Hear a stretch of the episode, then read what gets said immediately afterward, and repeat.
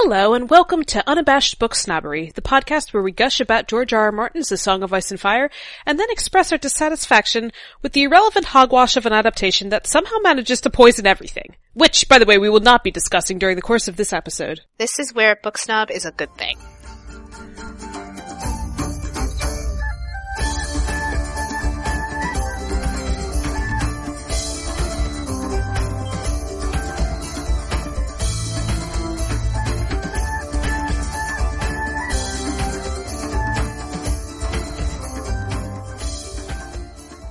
On today's episode, Julia and I will not be discussing the show at all, finally! Yay! Because in a few short months we're going to have our fill and Oh, some. God. And, like, frankly, we're just not prepared and can't even. So, Let's not talk about it. no. And you'll also be relieved to know that we will not be talking about Dorne much. We'll, we'll do our uh, best. We're trying here! So instead, Kylie and I wanted to devote an hour and of it to Cersei, one of uh, Martin's most misunderstood characters, we think, or at least in the fandom.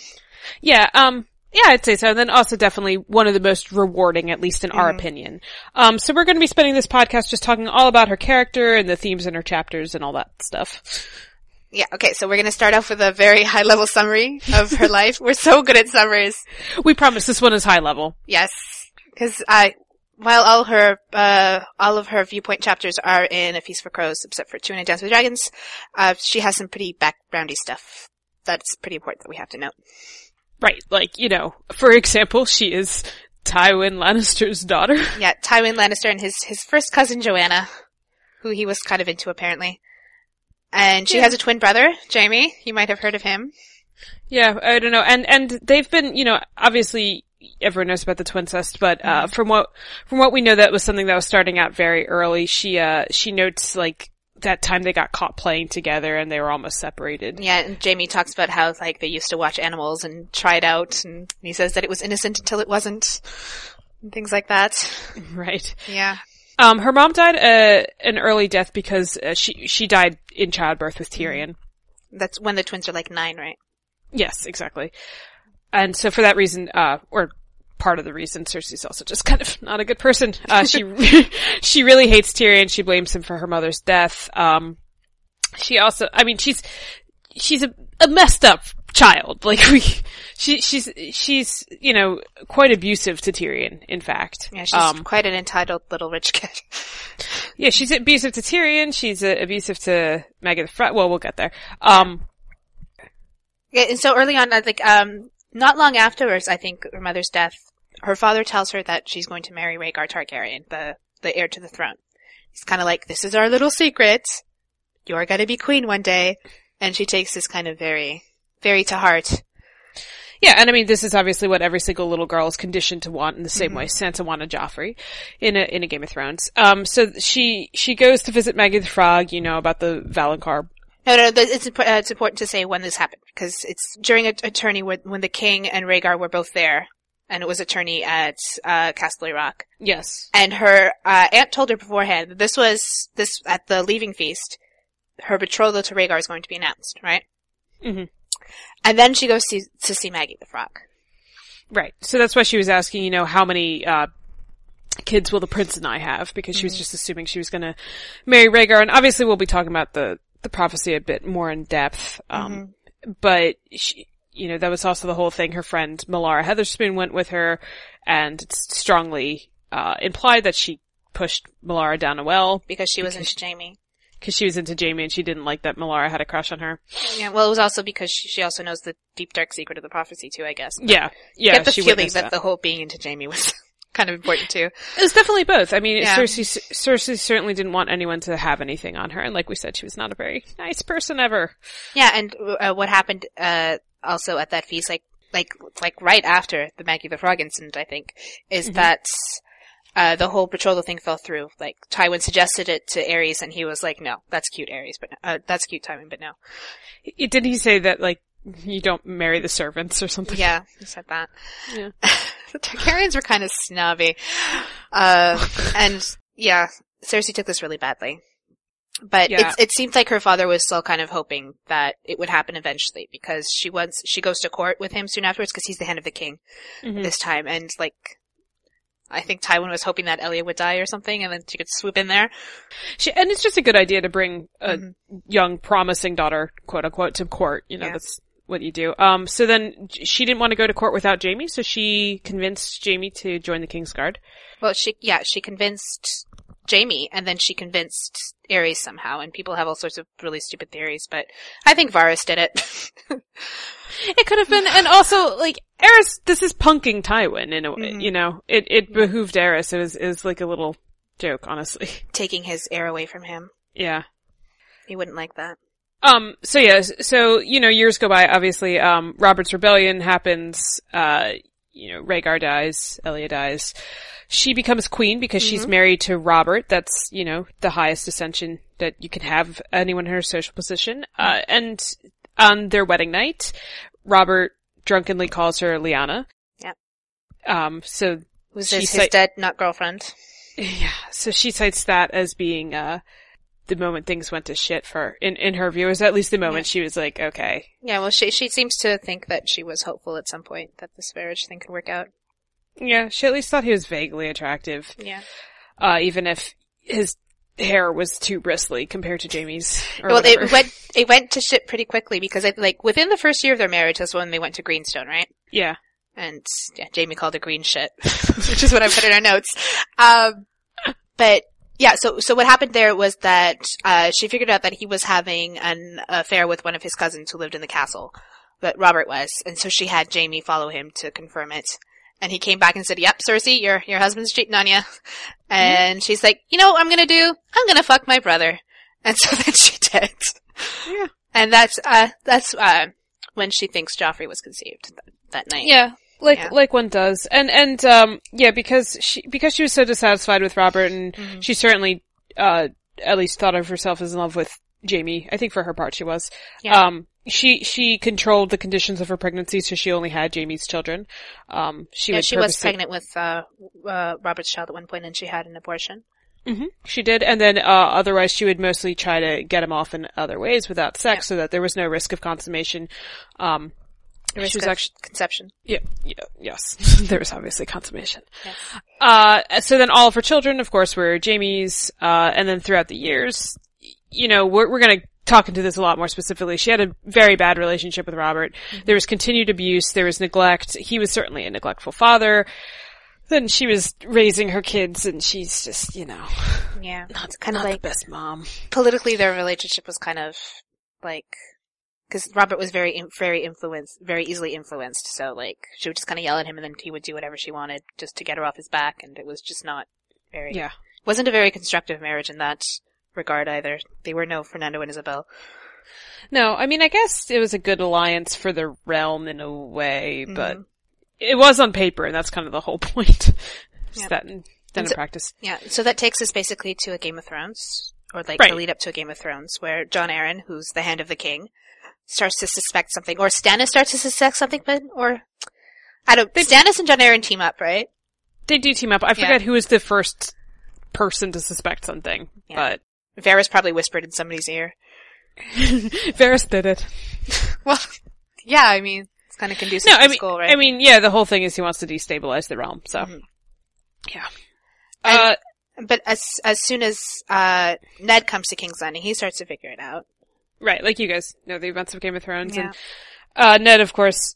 There's also th- all the stuff that goes down with you know when Ned comes to King's Landing. That's when you know Cersei orchestrates the the murder of Robert because I think she realizes her her time is quite limited for how long she's gonna Yeah, she has to kill Robert before Ned figures it out. Exactly. And then Ned, like, approaches her about it because he's honorable too. Uh, so Honor then, gets killed though. Sorry, I broke the cardinal rule. oh Okay. my god. I'm gonna kill you. And so after Robert dies, or like while while he's dying, basically, um, Cersei orchestrates a coup. Because of course Robert intended for Ned to be the regent for Joffrey. And Ned was kind of orchestrating a coup of his own because he knew that Joffrey wasn't the legitimate heir. Right. So there are these kind of coups going on together, button heads. Ned's was bad. Well, it was, yeah, it was, it was based on like, He, well, he trusted Littlefinger and, and you Yeah. don't trust Littlefinger. um, so basically, uh, Cersei neutralizes the threat from Ned. She imprisons, she imprisons him. Well, she doesn't, well, you know, Robb is still out there, but she imprisons Ned, and Mhm. she's regent officially. And then everything goes to shit because Joffrey's an asshole and he kills Ned. Yeah. Oh, and she had Sansa prisoner too. That was Yeah. rather. That was rather Important. important as well as, as a hostage. Yeah, Uh, jo- Joffrey just went a little bit rogue because he's power hungry and awful, and just an, just he's awful. So yeah, he killed Ned, and then that that kind of blew up all of that, and that's of course the you know, yeah, the, well, the War of Five Kings was always already kind of going on. yeah. Well, like probably you know it could it probably could have been contained. Yeah. if Joffrey wasn't could- a complete shit. or settled, like something. It I mean- really could have been. It seems to be the consensus in the fandom that Littlefinger was manipulating Joffrey. Sure. Or Varys, who knows? Why not? Well, no, Varys wanted to delay things because Oh, right, because he wasn't his- ready His boy isn't ready. Right, they wanted to keep juggle. I mean, it's possible that Littlefinger was manipulating him. It's also possible that Joffrey's just a horrible asshole. They're not mutually exclusive. So then, basically, that brings us to a clash of kings. Uh, Tywin sees what Cersei's up to from afar, and for various reasons that kind of intersect between sexism and having a reasonable point, he's like, she's a disaster. So he sends Tyrion to King's Landing to be acting hand the king, instead. Yeah, well, I mean, Ned was executed on her watch. That's kind of a, a Yeah. big fuck up. okay. Um, you know, they don't, they're not exclusive, mutually exclusive. They intersect. Um, right. And so during a clash of kings, Tyrion and Cersei are constantly butting heads because she's do he's doing absolutely everything he can to keep her out of the loop. And she's desperately trying to stay into the loop despite the fact that she basically gave him all the power. Yeah, her entire focus is basically on rescuing Jaime, who's a prisoner now. Yes. And her kind of entire war plan is very focused on protecting King's Landing. Yeah, and then she and Tyrion are kind of deck waving also. Yeah. In that he's, like, he's trying to shut her out and he, he has, he takes Tommen at one point, right? Yeah, he takes like, Tommen hostage. he sends uh, Myrcella off to Dorne, so then she tries to get one up on him, and she like figures out. Well, she thinks she found the uh, sex worker he was sleeping with, but she found the wrong one. And Tyrion's just like, "Well, that sucks for you." and then um, the Battle of the Blackwater happens, and she doesn't die, which she's probably quite happy about at the time. But then everything changes for her because her father is there. Yes, and that's of course leads into a storm of swords. Yeah, so Tywin's primary concern is to get rid of her and marry her off. And her primary concern is for that to not happen. Right. Uh, she she doesn't want it again in any way, shape, or yeah, form. and she's kind of desperately doing absolutely everything she can, but just she cannot stand up to Tywin at all. She's just completely helpless against him, basically. Yeah, and he also is a bit of a sex assassin, so A bit. Okay. just a little. And then uh Joffrey dies. Yeah, yeah, the purple wedding happens at the very end of, or at the, what, like, thir- three quarters, maybe through hmm A Storm of Swords. And she's absolutely Um, convinced that Tyrion did it. Yeah. Well, Joffrey's death kind of evokes this, uh, prophecy that she had otherwise forgotten, and she starts thinking about it again and feeling as if the events are starting to come true. So, yeah, she's hellbent on assuming it's, it's, it's Tyrion. And we see her, we see her a bit through Jaime's eyes, uh, at the end Mhm. of A Storm of Swords, but things kind of go to shit with their relationship once he's back. Yeah, because he rapes her. Um, anyway, Well, she doesn't think it is. did we forget the trigger warnings?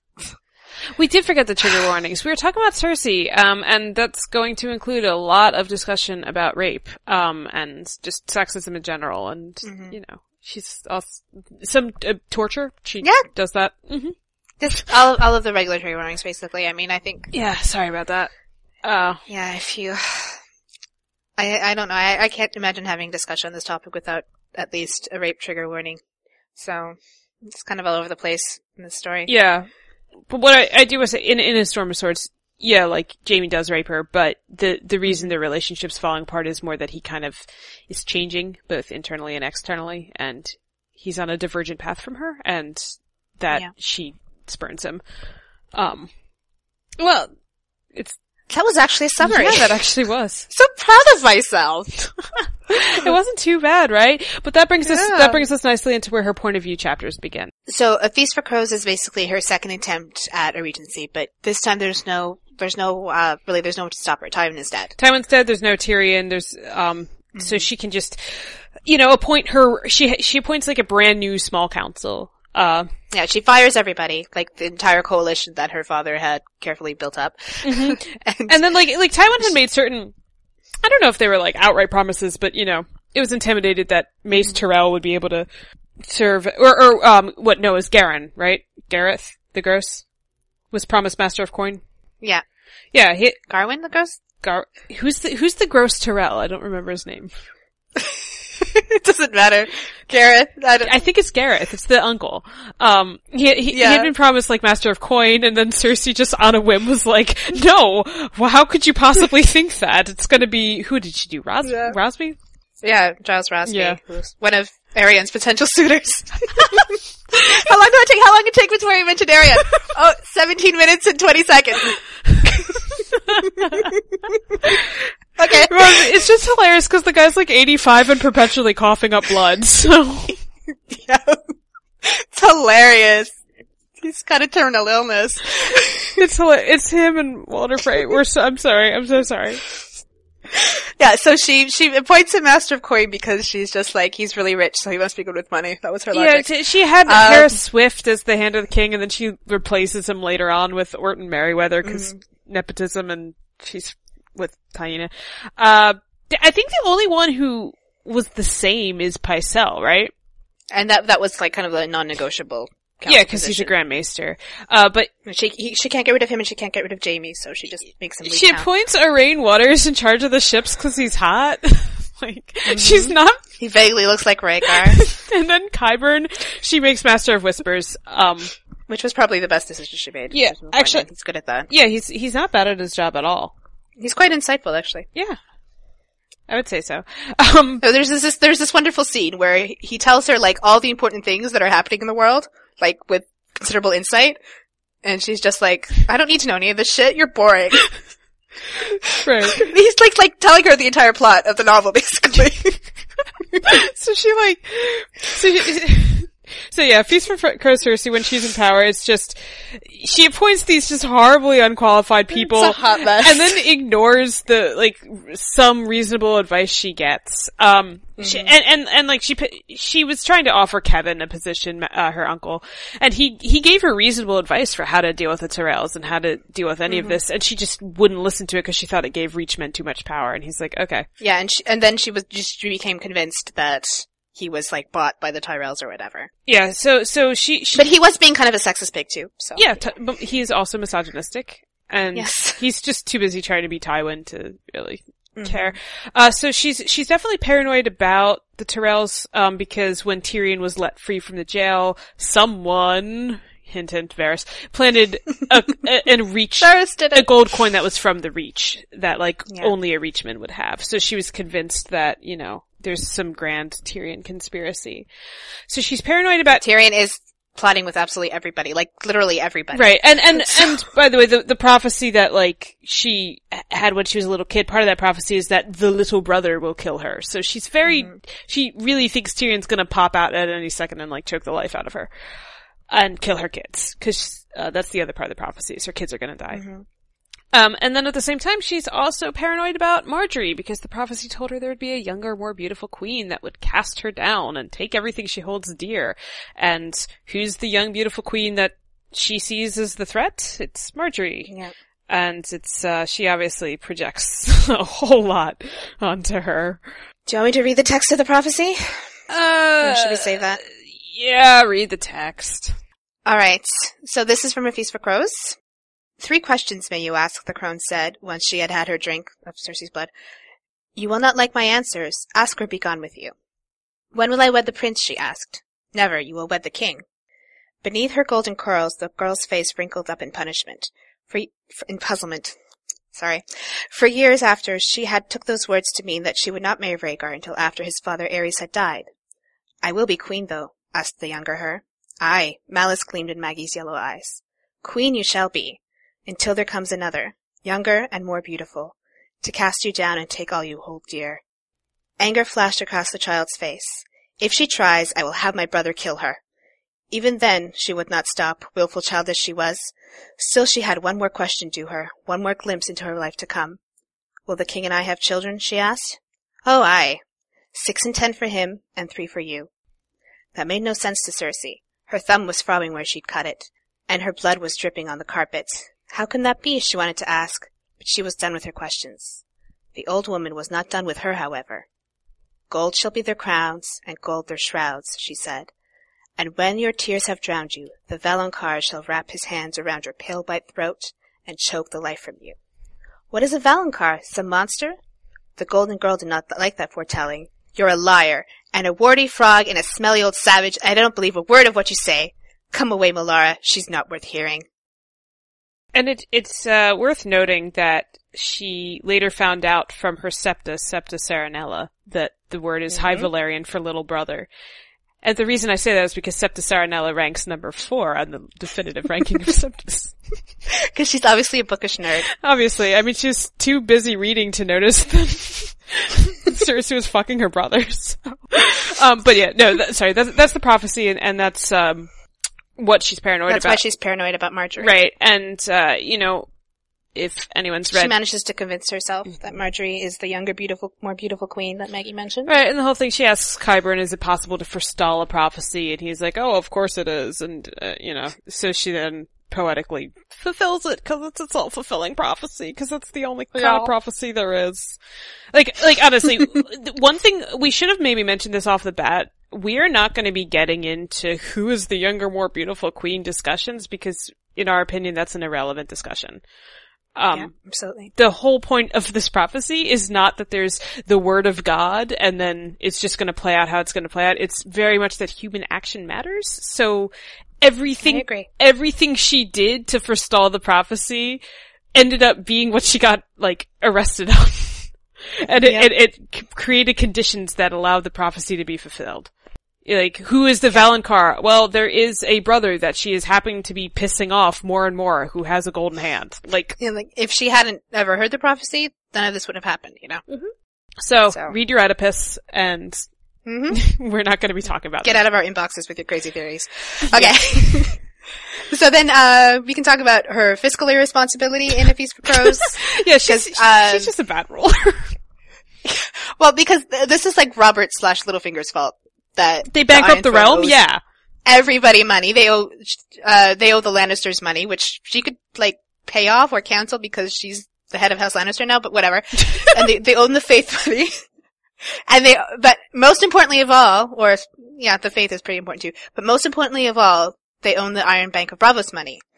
And the Iron Bank of Braavos has this reputation for being quite, like, loan sharky when you don't pay them back. And by a loan sharky is that they will invade, they will arrange for you to be overthrown. And, you know, it just so happens there are a few people still vying for this throne that Mhm. aren't. Who could probably use some money. yeah, like maybe Stannis, I don't know. Just Mm. spitballing. Yeah. Um, so, but she decides to instead just blow off the Iron Bank and say, we don't have the money now, sorry. Yeah, which creates financial chaos because, uh, the Iron Bank cancels everybody's loans, everybody in Westeros. Yeah. Yeah, it's, it's a problem. And then, and it, this is made worse by the fact that Cersei, like, spends money on some vanity projects. Like, she just builds a grand fleet. It, it, Mhm. it's a, Of Dromonds. of dromonds because, for her boyfriend. yeah, because she thinks her Rainwaters is hot. and because one of them's gonna be named the Sweet Cersei, so. Yeah, and one of them is going to be made Lord Tywin, and she wants to hear her father referred to as she. She's such an asshole. Um, she does get the faith to forgive the debt, and that's kind of a big thing. She gets the faith f- to forgive the debt and to, um, bless Tommen in exchange. Yeah, and to stop with the whole, like, popularist movement thing. right, in exchange for arming them.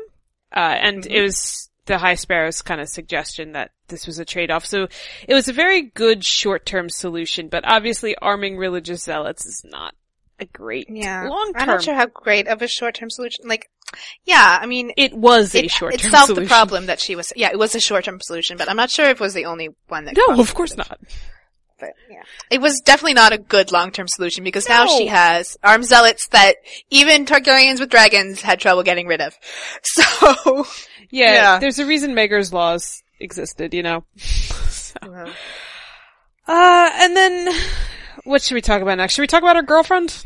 Uh, yeah, t- should about Dana Mary. Well, no, first we should talk about the less pleasant aspects of her reign Oh, okay. and how she, um, She's just an awful person. I mean, But look, Qyburn, who is her master of whispers, is also like an amateur torture enthusiast or something, and an amateur mad scientist.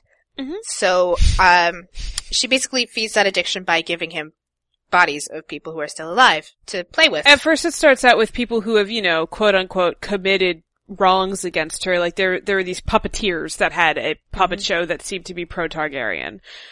Or whatever. Or anti-Lannister at the least. So she just gives the puppeteers over. Then there was, uh, a, a, there was a, a, a maid of hers that she was told was spying on her for Margaery. So she gives Senelle over to Qyburn.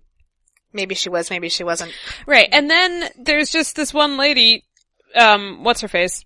Uh, Stokeworth, Yeah, Felice. Felice Stokeworth, who she, Well, because she tries to get her Felice and her husband to kill Bronn, who's married Lollys Stokeworth, who's Felice's younger sister. yeah, And she doesn't like Bronn because he was in cahoots with Tyrion at one point. she's So she's just like, so hint hint, kill Bronn. But then they fuck it up because they're both morons.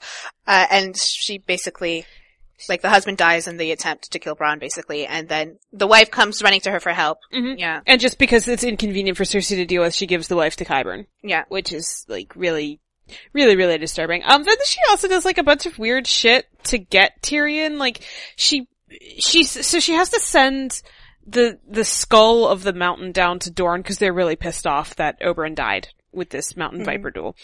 Uh, so she sends the skull down with Balon Swann, but then she gives Balon Swann Balin secret- Swan's a knight of the King Guard. yeah, sorry, but then she gives Balon Swann secret instructions to kill Prince Trystane. Yeah, like there, The there was like this whole ambush in the forest, and like when Myrcella and Prince Trystane and Doran were all, were like going to come back to King's Landing, like they were going to attack the party and kill Prince Trystane, so then Doran wouldn't like Tyrion anymore because Because the be attackers were going to be, yeah, the attackers were going to be like half man, half man. And it's this a very be- well thought out. Pl- like it's so badly thought out that there's a large section of the fandom that thinks Doran made it up because he's a Superman villain. So It's a terrible plan. I don't know who this would have convinced. like yeah, let's let's kill my daughter's BFF in front of her. like first of all, who does that? And also, she, she sees, I think it's Kevan who says you see, uh, Tyrion in every shadow. Mm-hmm. And he's not wrong. But like, she's suddenly convinced he's in Dorne. Even though Yeah. there's no indication. Well, to be fair, Tyrion was like, I should go to Dorne at one point. yeah, I when mean, he was like drunk, he thought it idly for five seconds. it's not the worst thought in the world, but she has no evidence on which you should be killing this No. guy. Uh, and then, um, she wants, she really, really, really wants Margaery arrested, and the best way, the easiest way she can think of to arrest her is to have her to commit high treason. She's married to Tommen, but it's an unconsummated marriage because Tommen's an eight-year-old. So Uh, yeah, if you can prove she's not a virgin in any way, then she committed treason, right? Right, because they're married. Uh, so she, she first sends people to seduce Marjorie, but it doesn't work. Um, probably because the kettle blacks have stupid big noses or something. Uh, but then she decides to sleep with one of the kettle blacks. Who are the Kettle Blacks? Oh, they're just these shitty knights. And she makes one of them in Kingsguard, right? Or two yeah, of them. They're, even- they're just these like like the, these three brothers who are hedge knights, and somehow they like got into Cersei's good favor, like way back in a in a Clash of Kings. And she just keeps promoting them. Like one of them gets promoted to the King's Guard. One of them gets uh, made the master of the City Watch or the yeah. Lord Commander of the City Watch, and one of them is Tommen's Sworn Shield, right? Right. But unfortunately, they're all working for Littlefinger. Like rather obviously. Yeah. And they're all just like completely unremarkable too. Like Yeah. they're just these greasy They're assholes. just these assholes, yeah. They're these greasy assholes that she just keeps sleeping with to get them to do stuff that she She only wants. sleeps two out of three of them, right? She doesn't sleep She's- with the middle one. Yeah, she does not sleep with the um Osford. city city watch one. She sleeps with the Yeah. other two. She sleeps with Osney and um. uh, they're- Osney. they all have the same fucking name. It doesn't matter. Osmund, Osfryd, and Osney. yeah, she sleeps with In that Osmund order. and Osney. Yes, but not Osfryd. But she, she sleeps with Osney. He's the youngest, and she's Yeah. like, "Okay, fuck me, but here's what you're gonna do. You're gonna go to the High Sparrow and just say that you've fucked Margaery instead, Mm-hmm. and don't worry, I'll see to it that you're sent to the wall." Instead of executed or whatever. And he's like, "Oh, this sounds great. Great plan. this is wonderful." Um, No, but he takes, he takes the opportunity to like, like, it's kind of abundantly clear that he, like, he has the upper hand in this negotiation because she's just so ham-fisted with her use of sex. Yeah. But yeah, So, whatever. so she like com- compels him to give false testimony. He ends up tortured because of it. She also, Because it's he's so happy to be giving this false testimony that the High Sparrow is like, um, why are you so happy about committing a capital crime? yeah. I should torture you and find out the truth. So that's what he does. Also, Cersei suspects that Margaery was fucking a bard just because Margaery liked his playing. So, Yeah. the blue bard. So she gives the blue bard to Qyburn and they torture him all night until he admits that he was fucking Margaery, which co- amazingly, he, he does break down and admit it after an hour of torture, after like hours of torture. Well, he obviously wasn't a real man then. Christ. Um, so yeah, she's, she does really bad shit. Mm-hmm. Like, when we say we like her as a character, we I mean, definitely it's a literary character. Yeah. Uh, and then finally we've got her girlfriend to talk about, Taena Merryweather. Which, uh, you know, there's so many conspir- like, there's so many theories about, oh, is she secretly a Tyrell lackey? Maybe she might just be ambitious and she saw that she could get in good with her. Like, I don't really think that's the point. Well, she's definitely up to something. Yeah. But it could be as simple as that. It could be as simple as that, or it could be a, as complicated that she's some kind of like Tyrell Martell virus triple agent or something. Like that's kind of within the like data set too. yeah, I mean, contradicted by anything. So Sh- shockingly, when we go to analyze the stuff, we're not really looking at like, oh, it's a Scooby Doo mystery and what Yeah. what would be the coolest. Like, we don't, we don't really care. All we all we can do is say Taena's effect on Cersei and Yeah. that Cersei was very drawn to this woman. yeah, and it's kind of it's kind of really obvious that she shouldn't trust her. Yeah. Um, I don't see who would trust her. It's it's Taena's attempts to suck up and gain favor are pretty transparent. Mm-hmm. Even even if it is just because she wants to gain favor. Um, You don't want to surround yourself with people like that. No, you really get the opinion that she is not completely earnest in everything she's saying, right? Yeah. Uh, but the thing is, she compliments Cersei a lot, and Cersei really likes to be complimented.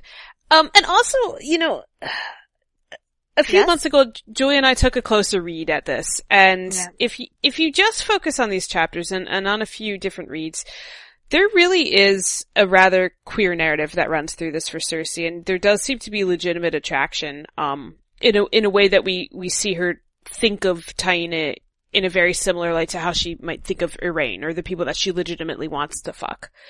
Um, she's too much of a misogynist, I think, to ever allow herself to, cause, cause the, the sex that she has with Taena is incredibly heteronormative, and it's very much about reclaiming, I mean, it's, it's her reclaiming her abuse, it's her acting by abusing somebody. yeah, it's her acting out her abuse with Robert. It's it's not supposed to be this, you know, wonderful lesbian love scene. yeah, Yeah.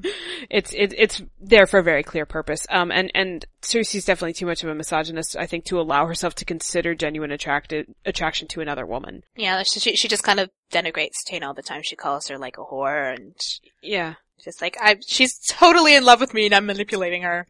yeah, yeah. She yeah she she think she looks down on her pretty much. But Mhm. if if you do read it, you'll see the way she talks about her, the way she feels when she's around Taena. It's very, she's very like, I don't know how to say, it, like, tuned into Taena's like physicality, like she thinks about her a lot, and it's just, uh, I think there is a very legitimate narrative for Cersei being repressed in this way. Yeah. Yeah. It's just, just an element of something, and it's another twinge of her internalized misogyny, so, which we'll get into. But yeah, that, that's the Is that her root? her internalized misogyny is her root. oh, shut up. Joy is, of course, talking about the wonderful "But I'm a Cheerleader" movie. Everyone should watch that movie. It's got gay Prince Zuko. It does. does. Um, but yeah, no, that that that's that's basically Cersei's a feast for arc and and the ins and outs of that. Um, you know, when we get into this analysis, I think the first thing I know I want to address is that a lot of people we didn't get her point of view for this first three books, right? Mm-hmm. And then when a lot of people read this point of view, and this is a very, very common reaction in the fandom, people say that Martin ruined her character. She kind of dominates A Feast for Crows. She has 10 viewpoint chapters, which is way more than anybody else. Yeah, the the next closest is Brienne with seven. So, do we think that Martin basically changed her characterization for A Feast for Crows, turned her into like a more balanced antagonist into a cartoonish villain. What do we think of that, Kylie? Right, yeah, everyone, everyone loves using the phrase cartoonish villain with her, don't they? Me too. Yeah, uh, we think it's a bunch of bullshit. We kind of do, yeah. With all due respect, it's a bunch of malarkey, if I can quote the great Joe Biden. um, no, I mean, if if you go back and you read Game of Thrones, the scenes where she's in, certainly if you read A Clash of Kings, read her interactions with Sansa. Well, because like um, this is probably won't come as a shock to anyone who's even perused our blog for or any either of our blogs for more than ten minutes. But uh, we think that kind of the defining element of Cersei is her internalized misogyny. So if we go by just that, no, he definitely did not change her character. And you know, a lot of it's difficult because we we most closely see Cersei through Tyrion's eyes, and Tyrion's a misogynist and thinks of her in very specific ways. Mm-hmm. and you know it, it takes a while. When when you're reading these close povs like Mar- martin talks about you know unreliable narrators right? And you have to understand the lenses that all these people have. And and people act oh sansa's the unreliable narrator because martin said He that was one happened thing to use her as an example.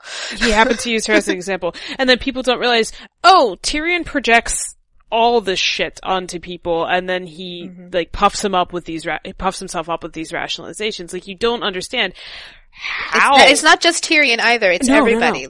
No, it's it's definitely everyone. But what we're saying is th- there's strong bias, and and seeing Cersei through Tyrion's eyes is not going to really get the best idea of it. But No. no, Cer- Cersei has been Cersei for a, a very very long time. Um, Yes. We compiled a couple of examples from the earlier books. That the first one, kind of, this is probably my favorite one because it's kind of an iconic scene and it's quite early on in A Game of Thrones. And Ned has figured out the whole twincest thing. So he decides, basically, he knows that when Robert finds out, he's gonna go ballistic and kill everybody, basically. So he decides, because he's not an asshole, he's going to warn Cersei and give her a chance to run away. Mm-hmm. Do you want me to read? Oh, okay, you can read. Must. She put her hand on his good leg just above the knee. A true man does what he will, not what he must. Her fingers brushed lightly against his thigh, the gentlest of promises. The realm needs a strong hand. Joff will not come of age for years. No one wants war again, least of all me. Her hand touched his face, his hair.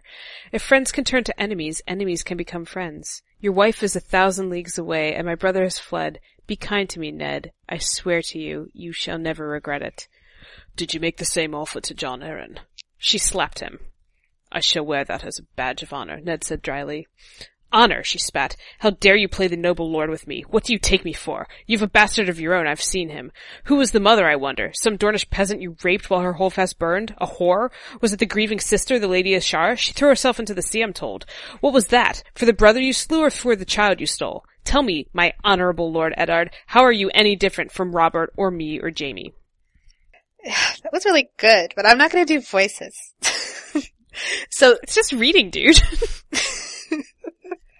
So the next the next scene that we like to use an example of her internalized misogyny early in the series is uh after Ned is injured and Robert and her are like well she's berating Ned and Robert is like yo dude it's cool.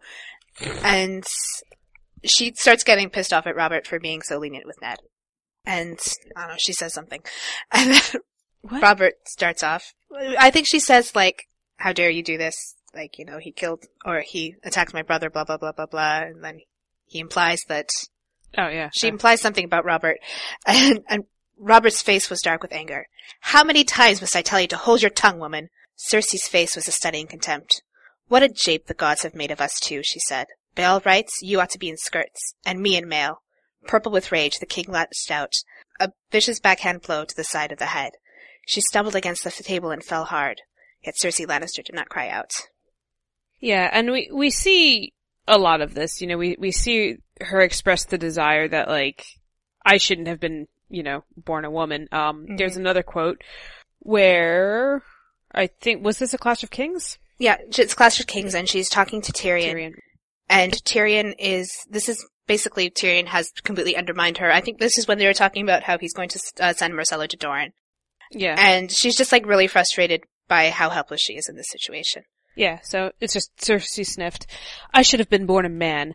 I would have no need of any of you then. None of this would have been allowed to happen. How could Jaime let himself be captured by that boy? And father, I trusted in him, fool that I was. But where is he now that he's wanted? What is he doing?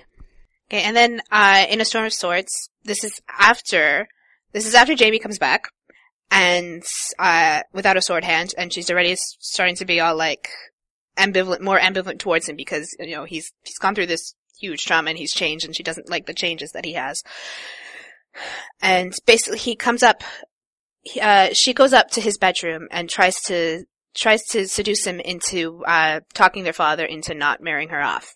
Yeah. And he basically is like says, "No, I can't do that. I don't have any influence over father anymore." Blah blah blah blah blah. But basically, he he says no, and she starts Doesn't to she also want him, doesn't she also want him to kill Tyrion?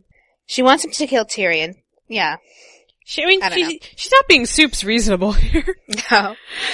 But Jaime rejects her advances, and he also just rejects his advances because he feels weird having sex in the White Tower, which Yeah. is his little Kingsguard hideout. Um, so yeah, he goes, you had best go, Cersei, you're making me angry.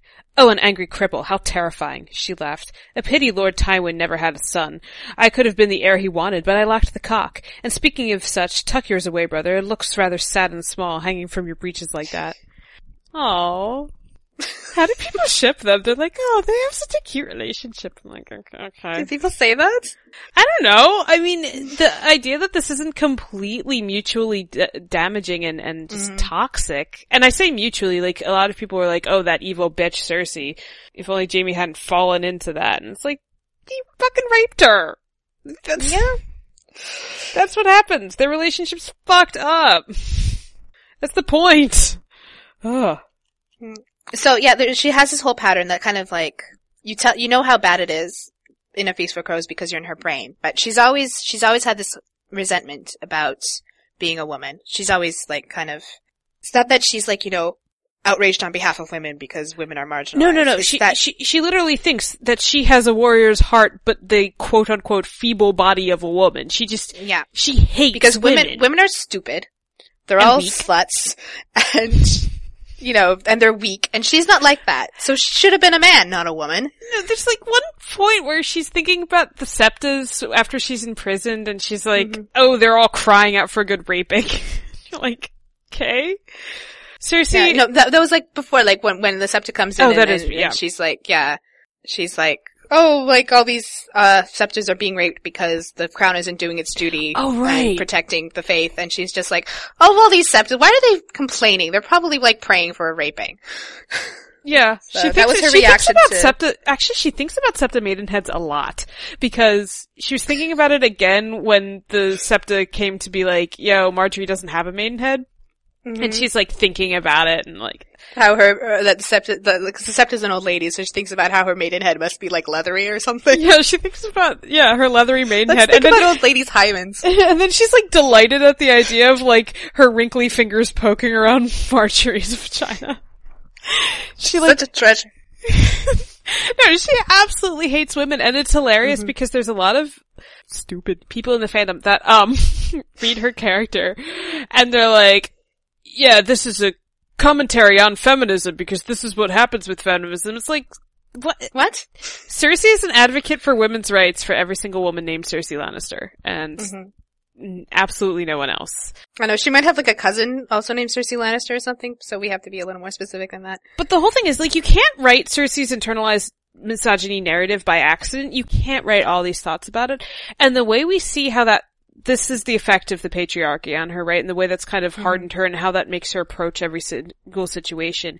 And then the fact that she ends up being unfairly punished because of sexism Yeah. and, and given a specifically misogynistic punishment. Like that's, like the thing the thing with her internalized misogyny is that she can't really like because basically she was she's been taught almost every woman in Westeros is taught that their value comes from their sexuality from their ability to you know their fertility their fecundity whatever to be you know productive baby machines for some dude and so the way that she approaches any interaction with a man is all about you know being manipulative and using her sexuality to manipulate him because that's the only way she can she thinks that a woman can influence anything. So she's all like, you know, my small council, if Aurane is in love with me, then that's good.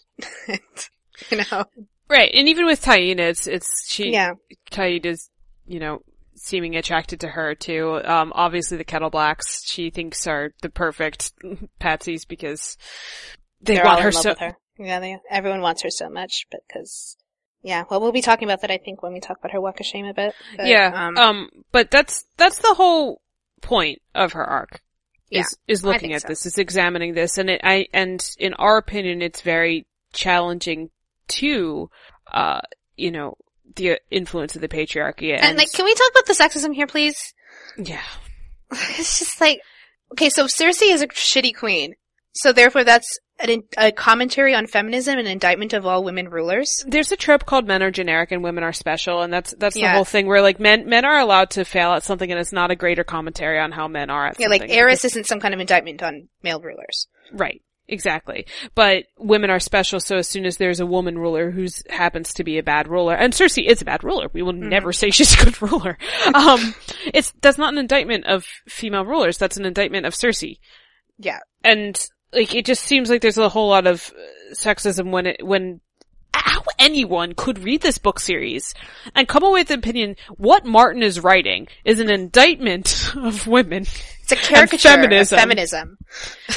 Yeah, people always call her a caricature of feminism. It's like you literally don't know what feminism is. It doesn't just mean a woman in a position of power because Cersei Lannister is not a feminist. she is a horrible, horrible misogynist. hmm She's probably like one of the worst misogynists in the series. I mean, there's Randyll rape apologist Tarly. So, I don't She's know. right there with him. She's I mean, up they- there. they'd see eye to eye. She she could have a drink with him and they'd be like, "Yeah, Bran totally deserves to be raped for this." Like, Yeah. And and the other thing too is, is that you know it's not more feminist to uh, to portray only competent women at things. Like there, there are flawed women. There are women who are shitty Who rulers. are complete assholes. so there's this trope, right, called closer to earth, and that's where any sort of, um, you could say minority, but it also applies to women, any sort of disempowered, like, person. Um, if, if you kind of protect them a little bit, and it's like they can do no wrong, and cause they're just, they're special, they're just closer to earth, and, you Yeah. know. So like, cause there's, there's often kind of like, like it's usually like a well-meaning reluctance to portray like a marginalized person, Mhm. like as having actual flaws. So like, you can't have, you know, a black character who's actually violent because that's a harmful stereotype. So all, so then but you kind of go too much the wrong way and you have like all black characters who are kind of a little too perfect, so they're not Yeah. really humans. It's kind of like the noble savage myth, Mhm. you know? Like you, you kind of, you put Aboriginal people on a pedestal. Right. But that's just, that's ultimately just as dehumanizing as portraying them as mindless savages. Right, and this is a trope that obviously Martin eats for breakfast. Mhm. Um, I mean, like Tyrion is kind of case in point of all of this. I would say because Mhm. Martin had the courage to write a very dark gray dwarf. Yeah, Um, he's, cause, you know, there's, there's like, it's kind of hard to be mean to people when they do this because it is so well meaning. Like you have Yeah. like a disabled person and they've probably gone through a lot of shit in their life just for that. And so, you know, to portray them as having, you know, flaws like Tyrion, who's, who's misogynistic, he's solipsistic, he has, you know, he has very fucked up views on a, a variety of issues. So like, you know, it kind of feels like you're piling on, but like that's how real people are. Like disabled people are just like a subsection of people and some of them are very nice cinnamon rolls and some of them are complete assholes. So, Right, like Penny's a, more of a cinnamon roll. Um, exactly. and and and and the, to us, it's the it's these intersections of things that that are the most challenging. So you have Cersei, who is a woman, and she is experiencing abuse, and we're definitely going to be getting into this later. She's experiencing a lot of shit and a lot of problems that are very specific to women in this toxic patriarchy, but at the same time, she's not navigating it perfectly. She's a very challenging character to read in a lot of ways, and a very very challenging figure to sympathize or empathize with. Um, until you're kind of forced to, right, with the walk. Yeah, yeah. And to us, that's how you, that's really how you just dig deep into these issues and, and it's, it's, suppo- it's, it's supposed to make you work. yeah, this isn't like, you know, this isn't beach reading. This is, this is work reading. And that's, I think that's one of the other reasons, you know, Feast for Crows is very dominated by Cersei and it's very dominated by high literary merit. I don't know how else to mm-hmm. say it. It's and female POVs. female POVs, but it's it's not your typical fantasy novel. It's really not. Well, I don't want to say that, like, that's kind of being mean to fantasy, but Okay. it's not like the stereotype of fantasy novels that it's basically like, you know, popcorn reading. yeah. It's not that. I guess what I mean to say is it's it's not even so externally focused in the way that the first three novels were. It feels like the different. first, th- the, like, I don't, like, I think this whole high literary merit thing started with Ned's arc. So, and that was in It's the true. first book.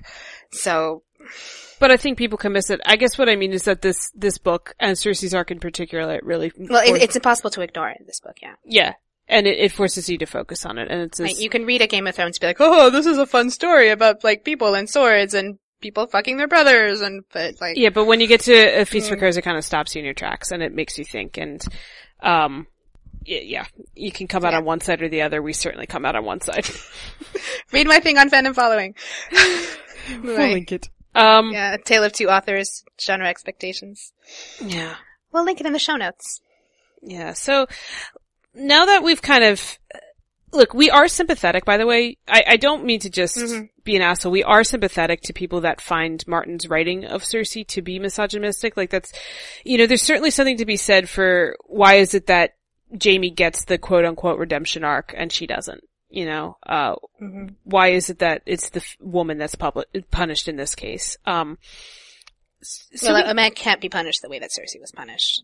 Exactly. Which is the- and Yeah. a, a, a man can't have internalized misogyny because he's a man. So So he just has There's- regular misogyny. he just has normal misogyny.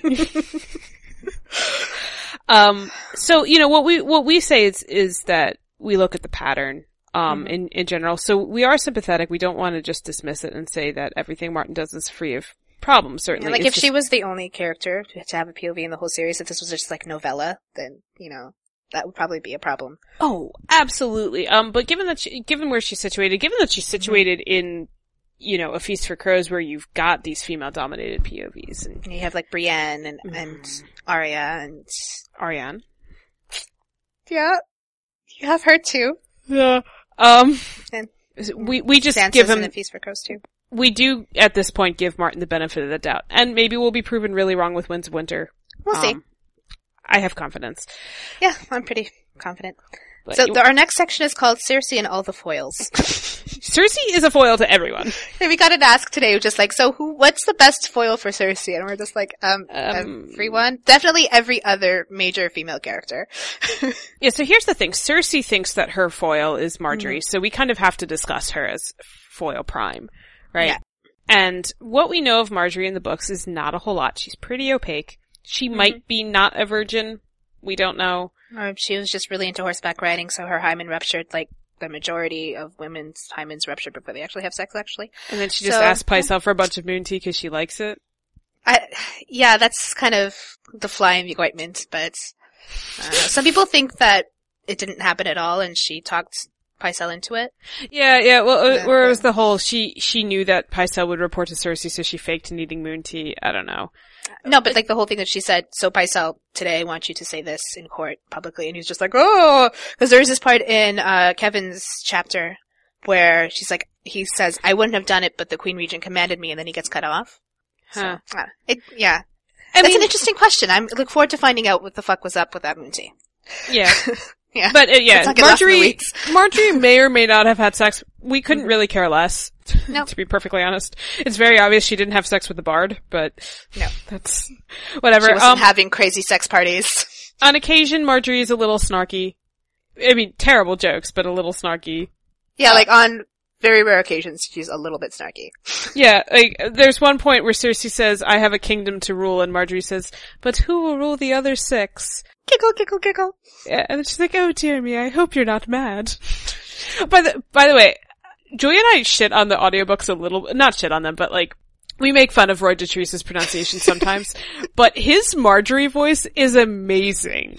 Like, absolutely amazing, cause she really is just like, we were picking autumn flowers and we wanted you to come with us. And it's just this like, lovely, vapid little girl voice. It's so good, you have to. like I don't. I'm more or less of the opinion that Margaery is just like a reasonably intelligent teenager who likes to do teenage girl things. Yeah, she likes to visit the fish market and pick autumn Yeah. flowers. And you know, her family is a little, you know, social climbing. Like I don't know how why you how can you be social climbing when you were Lord Paramount, but they're social climbing somehow. And they're like, "So Margaery, we're gonna use your vagina for politics," and she's like, "Okay, that's what I'm here for." And that's like kind of it. she's just very much accepted her lot in life. Um, and she's, you know, a, a little bit smarter than her brother, Loras, mm-hmm. is, is the Yeah. impression we get. But that, that's about the extent of it. And obviously Cersei sees her as this young, desirable queen. Yeah, and as this like, com- like as a queen bee. That's how she sees her. Yeah. Basically, like she's scheming. She's always trying to undermine her. Like every innocuous comment she says is She's deliberate fucking insult. Loras. She's fucking Loras because who wouldn't fuck their brother, right? Yeah, so it's, it's, I know. it's- Sometimes we call Arya Princess Projection. We don't have an alliteration for Cersei for that, no, we don't. but she's at least as good as Arya at projecting. On, onto Quentin, yeah, definitely. Definitely at least Yeah. that good. Yeah, and, and like, so, Margaery honestly isn't the best foil for Cersei in reality, but I don't think so. in her mind, this is her complete foil, right? And Mhm. honestly, the only thing they have similar is that, like, at that age, they both were hot. Yes. And that really tells you everything, everything you need to know about, um, Cersei's view of women. Yeah. It's almost like it was a point. Do, do you think? But this is just a fantasy story, Kylie. So let's talk about the um, foils that she doesn't consider. Mhm. So one of the best ones is actually Sansa. Oh, by the way, we should say with a, a literary foil, there's two types. There's foils that are incredibly, incredibly similar, except for like one key thing, or there's foils that are very, very different and are contrasted. So it's like Mhm. complementary foils and uh, competitive foils. What's the term? There's a term. I like your literary terminology. I don't think it's real, but I think I just made it up. We do that. Sometimes, like when we don't have a trope, we just make one up, Yeah. like tapestry hiding. Yeah. so Sa- Sansa, stop bringing up Dorne. I couldn't ask about it. They're just like, "What the fuck do you mean by tapestry hiding?" And why do you always mention it? So, That's for Dornish headcanon hour. okay. Um, yeah, so Sansa is a markedly different person than Cersei. Mm-hmm. Don't get us wrong, she certainly internalized patriarchal messages, but she does not hate women at all. No, she's not misogynist. She just has patriarchy brain. hmm Um, and- Everybody does. Yeah, exactly. Uh, but she's definitely not misogynist. She definitely doesn't hate women. In fact, she kind of likes being a woman. Uh, Yeah. She just really She's thinks, good at woman things. yeah, she just is very accepting of her lot in life in a, in a way. Maybe she's kind of on an interesting route now. Yeah. But she's certainly not going to become, you know, a second wave feminist or anything. no. She don't need no man. uh, the whole, th- the whole thing with Sansa, like, Cersei, they have these great interactions because they're so markedly different. So Cersei is like, the only way to keep your people loyal is to make certain they fear you more than they do the enemy. Which is, uh, if anyone's watched Avatar The Last Airbender, this is what Azula says too. Fear is more reliable than love. And Sansa takes that she goes like, I will remember your grace. Uh, though she had always heard that it was love is a surer route to the people's loyalty than fear. And then she thinks to herself, if I'm ever a queen, I'll make them love me Yeah, that's a very deliberate contrast between them. Incredibly deliberate and it's something that we see carried through where Sansa is one of the most highly empathetic characters in the book. Mhm. Uh, I mean, her, she has the most empathy for other characters. And we see this time and time again, right? Even people who are complete assholes who have wronged her directly, you know, she's Yeah. she never really she never takes pleasure in their suffering or their pain. Not at all. And, you know, we see her like, uh, at the Battle of Blackwater. Lancel's really injured and we see her like screaming for people to like come help him and then she thinks to herself like, what's wrong with me? Why am I doing this? But she just, yeah, uh, Marillion, that Who asshole tried to dude- rape her. Yeah, Yeah. when he she does not feel good about him like being his downfall. and yeah. yeah him getting blamed for Lysa's death like any of it it just she has a strong moral code and things do not jive with her and she's certainly on a bit of a dangerous path right now with Littlefinger but that's for a different discussion um but Cersei almost delights in other people's misery Yeah. uh, at the very least, she does not give any shits. There's like one moment where she feels slightly bad about Falyse. And she's like. I prefer not to think about it. And that's maybe the extent of a conscious, right? Absolutely. And yeah, she really hates Sansa. She thinks all sorts of horrible things about her. and Well, because Sansa's like young and idealistic, and Cersei's like everything's shit. no, but like like the the amount of like vial that she holds for Margaery, like when she visits Margaery in jail or in like whatever faith prison in her penitent cell, Yeah, you know the amount the amount of pleasure she takes in yeah. Margaery's suffering. And even before that, when she, you know, we, you mentioned it before, how she's like delighting this, the idea of her being intrusively examined by a septa. She's like, oh, that's so wonderful. She had strangers hand up her vagina. Yay! yeah, I mean, granted, she put she projected a whole lot onto March, so Yeah. she was always going to delight in her downfall. But at the very least, she's just apathetic to suffering. Like she she felt a little sick when they were torturing the bard all night, but she never Yeah. She never thought maybe we shouldn't be doing this. Like, No, well, she was all like, I'm suffering because I have to watch this. yeah, actually, actually, there's this great line where she's like, "Margaery made me do this with her treachery." Yeah, I'll find it. it's her scheming forced me. What is so good. So this is what she says. Mm. so, uh, they're torturing the blue bard, this Brandom singer, and he's, uh, he's denying everything and he's telling his life story basically about how he came to court to find favor. Favor. What? His name is Watt, yes. Favor, Qyburn chuckled. Is that what women call it now? I fear you found too much of it, my friend, and from the wrong queen. The true one stands before you. Yes. Cersei blamed Margaery Tyrell for this. If not for her, Watt might have lived a long and fruitful life, singing his little songs and betting pig girls and crofters' daughters. Her scheming forced this on me. She has soiled me with her treachery. Right. All that scheming that totally happened. Yeah, her picking of autumn flowers and buying a fish. Yes.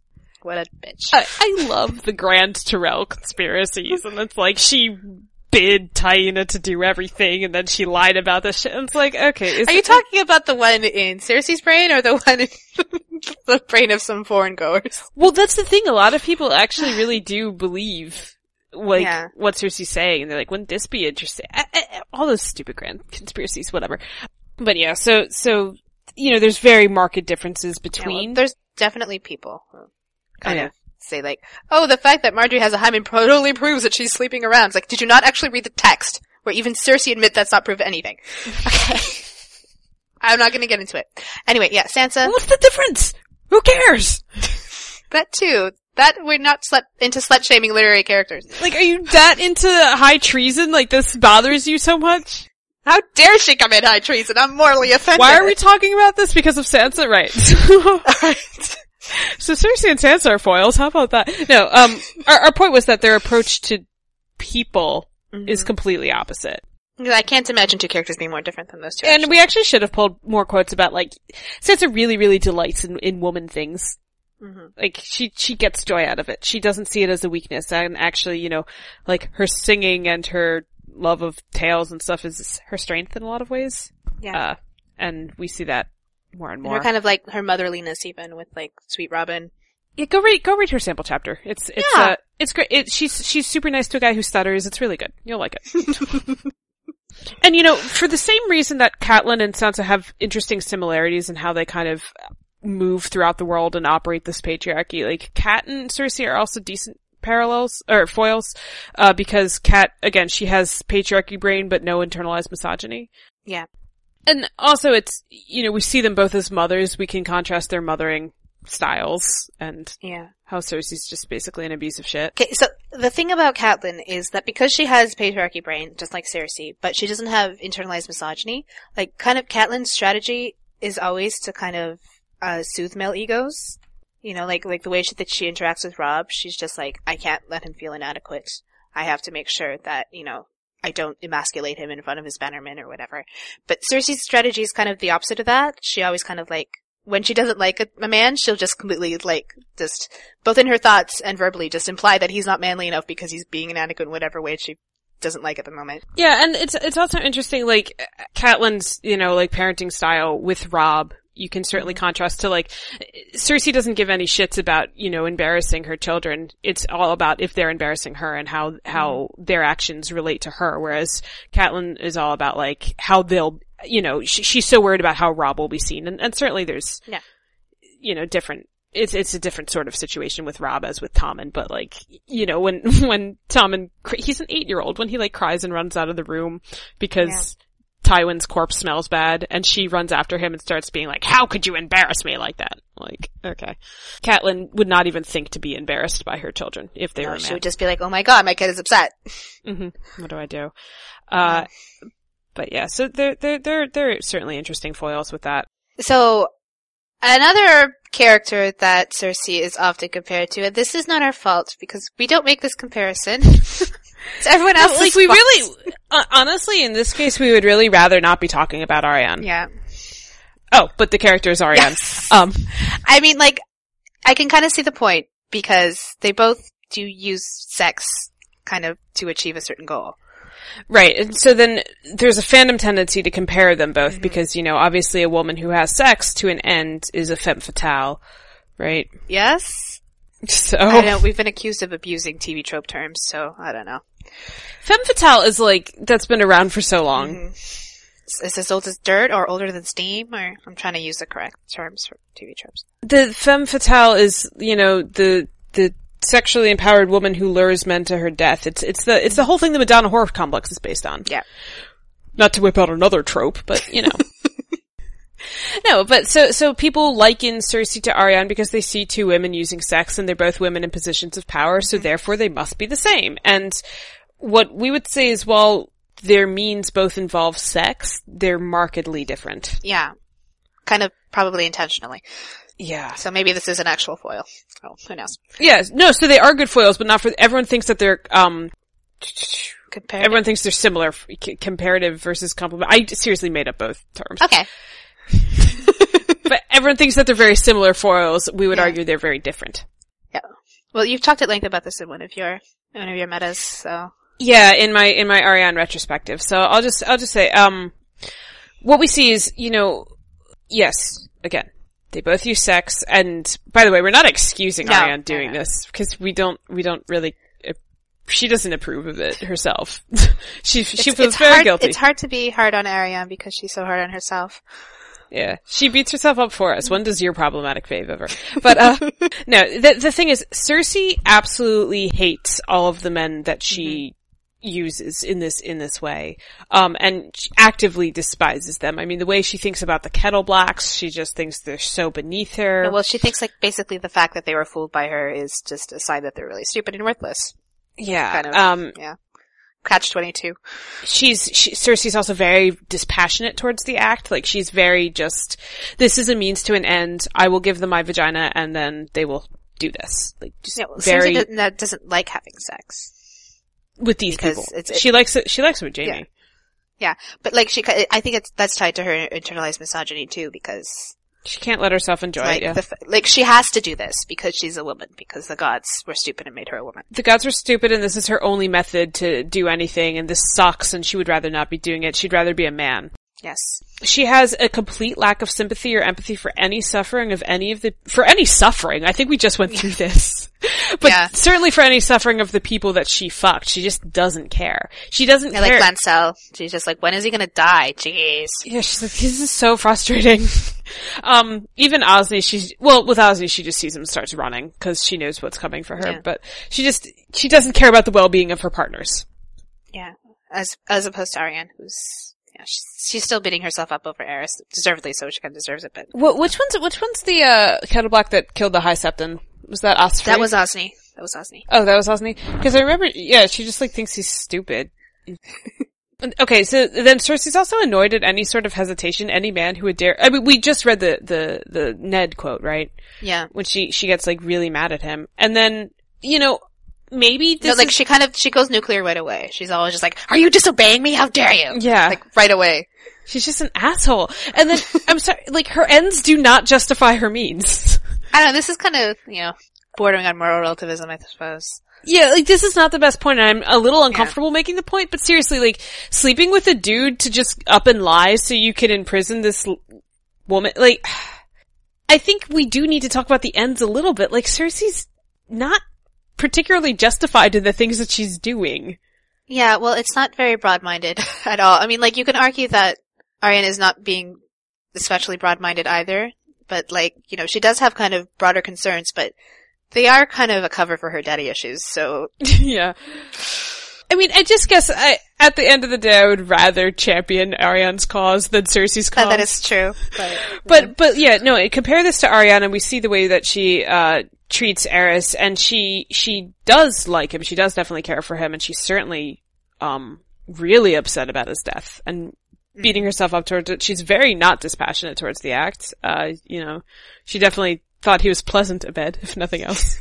Yeah, Like- he was kind of dumb, but you know, he was good at the sex stuff. Yeah, like she kind of rolls his eyes and she calls it his ponderous gallantry, but like, she, she, she thinks he's a little bit of a doof, but he was like a hot jock that He's a lovable doof. he had a good ass. And, Yeah. I think we made up his ass actually.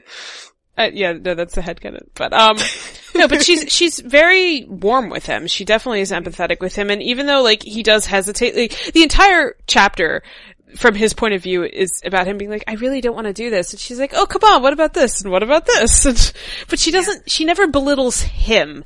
She'll, she'll try and talk circles around him because she can, but she never once gets upset with him. She never mocks him. She, it's actually, yeah, like like the closest she does to that and says that like you know you're better than the people you work for. Basically. Yeah, it, it's it's really all about you know kind of twisting words until he can feel comfortable being with her.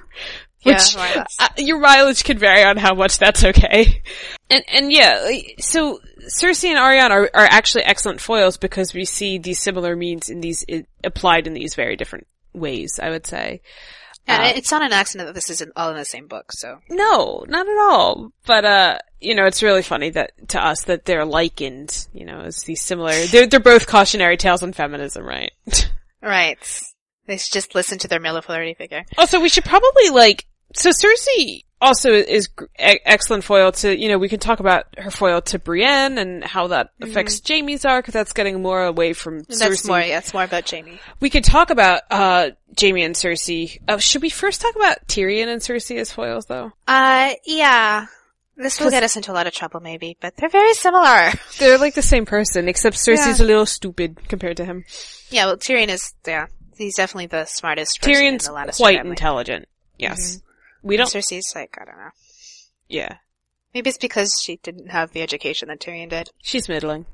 Yeah, Th- there might there might be like nurture reasons why why Tyrion is so much smarter than Cersei, or maybe not. Doesn't really matter. But And Cersei's smarter than Jaime, so if we had to rank Yeah. the Lannister children's intelligence. um, but no, they're, they're very, very similar in, they're both misogynists. They're both horrible misogynists. And they both rationalize away every single thing that they do.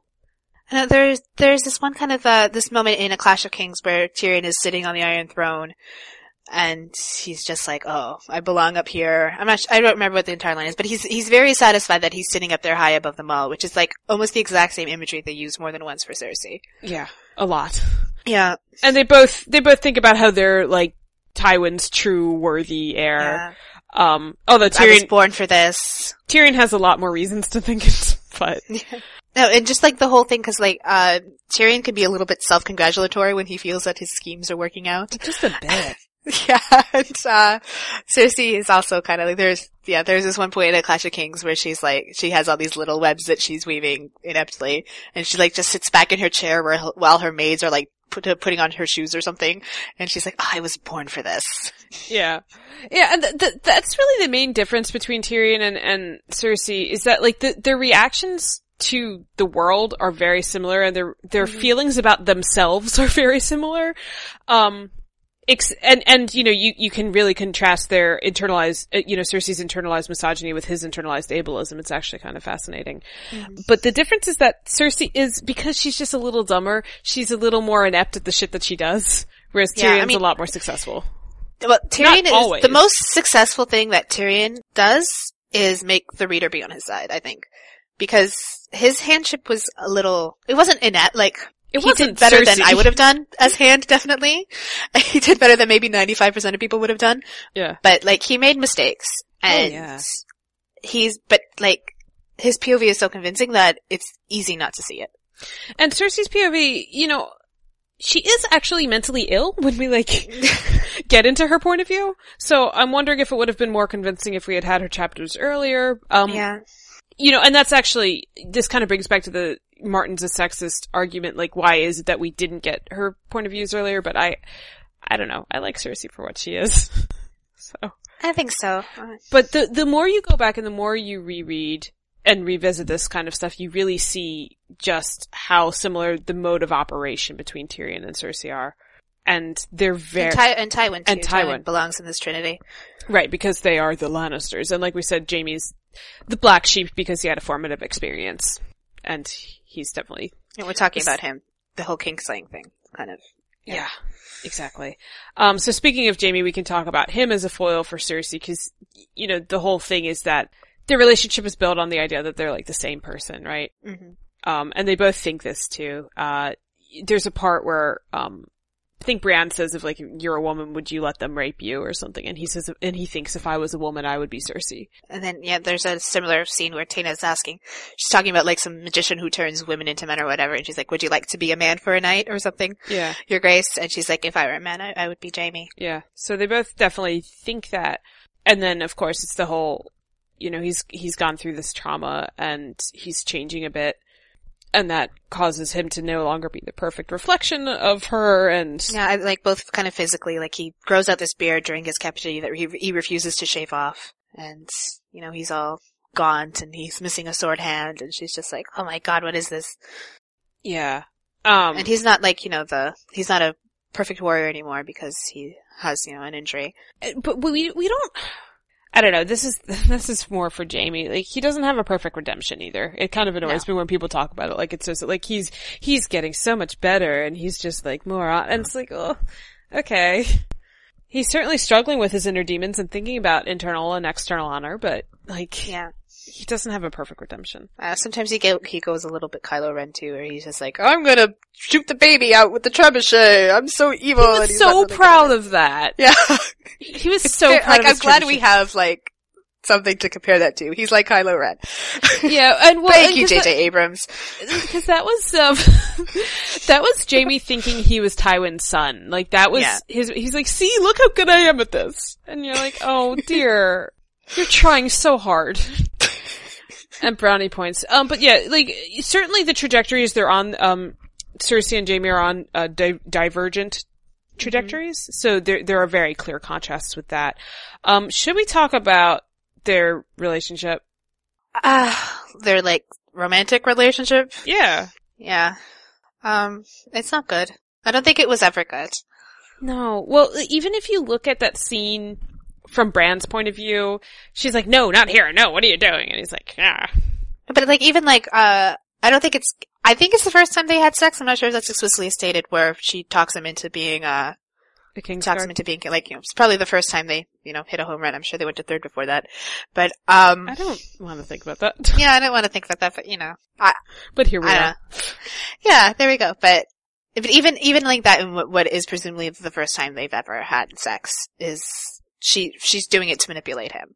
And it's kind of just and she's all just like you know, what do you, you rather have Casterly Rock or would you rather have me? And it's, it's, it's that kind of like manipulative, caustic, kind of And that's, and codependent almost relationship. it's, yeah, it's definitely codependent and it's definitely mutually destructive too. Like, There's a lot of people that are, oh, that evil Cersei.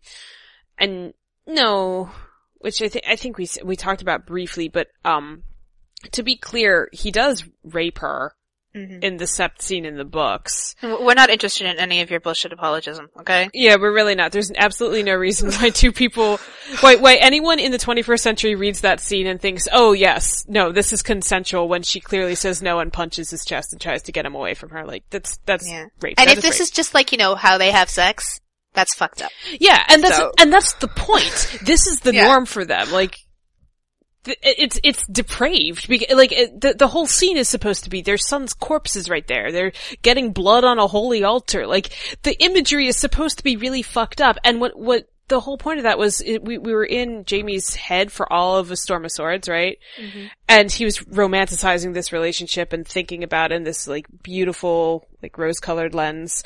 And then we see it and it's horrifying. Yeah. And this is the norm for them. Yeah, and she's just like, uh, she's so like, there's a term for that kind of abuse where you're just like, you, you always like, you know, threaten to leave the person, you accuse the person of not loving you. She's Um, really into that in her interactions with with Jaime. She very much is. Like that that first scene, like the first time we really see them, them not through the point of view of a seven year old. She's just like she's she like demands that he kills Tyrion, and he's like, uh, "No, I can't do that." And she's just like, "Well, don't you love me? Won't you do it for me?" And Right, like we're so I we're supposed to find the mutual abuse disquieting, I believe. yeah, And yes, Jaime's the one to kind of see the truth of that first, but that does not mean that he was not an abuser in these situations either. Like, I don't. Has Cersei ever had a healthy sexual relationship? um, Taena, no. Yeah, that's super healthy. yeah. You know, I don't, she certainly didn't have a healthy relationship with Robert. Um, No. And we need to talk about that. Because there, there's a fandom tendency to underplay her abuse at Robert's hands, or to apologize for it, or to say that it wasn't real. Um, and I think a lot of it is that, you know, we think of abuse victims and rape victims as being totally pure, right? Like this this was the issue that we have with the, uh, with the adaptation, of the show. Um, We're going to mention that. We not, we're not going to mention it, but it's it's the whole idea. Like it's it's a dangerous mentality to think that there is a certain way that abuse victims look and behave. Yeah. That is troubling, and I think some of that is like she's an evil woman. Yeah. She can't also be a rape victim. Well, okay. No, that's impossible. Um. So I got a very long message sent to me, and I'm going to read just parts of it. Oh gosh. And so, when Cersei has been shown to be an unreliable narrator who places herself in the role of a victim, the instances where she thinks of her kindness and care for Sansa and her feelings of betrayed and being wronged by Melara come to mind. Why should we not take her allegations of sexual abuse by Robert with a grain of salt? Oh gosh. The only instance where he has ever been accused of rape or it's even been implied is but with Cersei. There are no secondary sources like Barristan or Jaime who witnessed Rape of Rhaella. I won't argue that he's the greatest guy ever, but I don't think he's on a Tywin Roose Ramsey level either.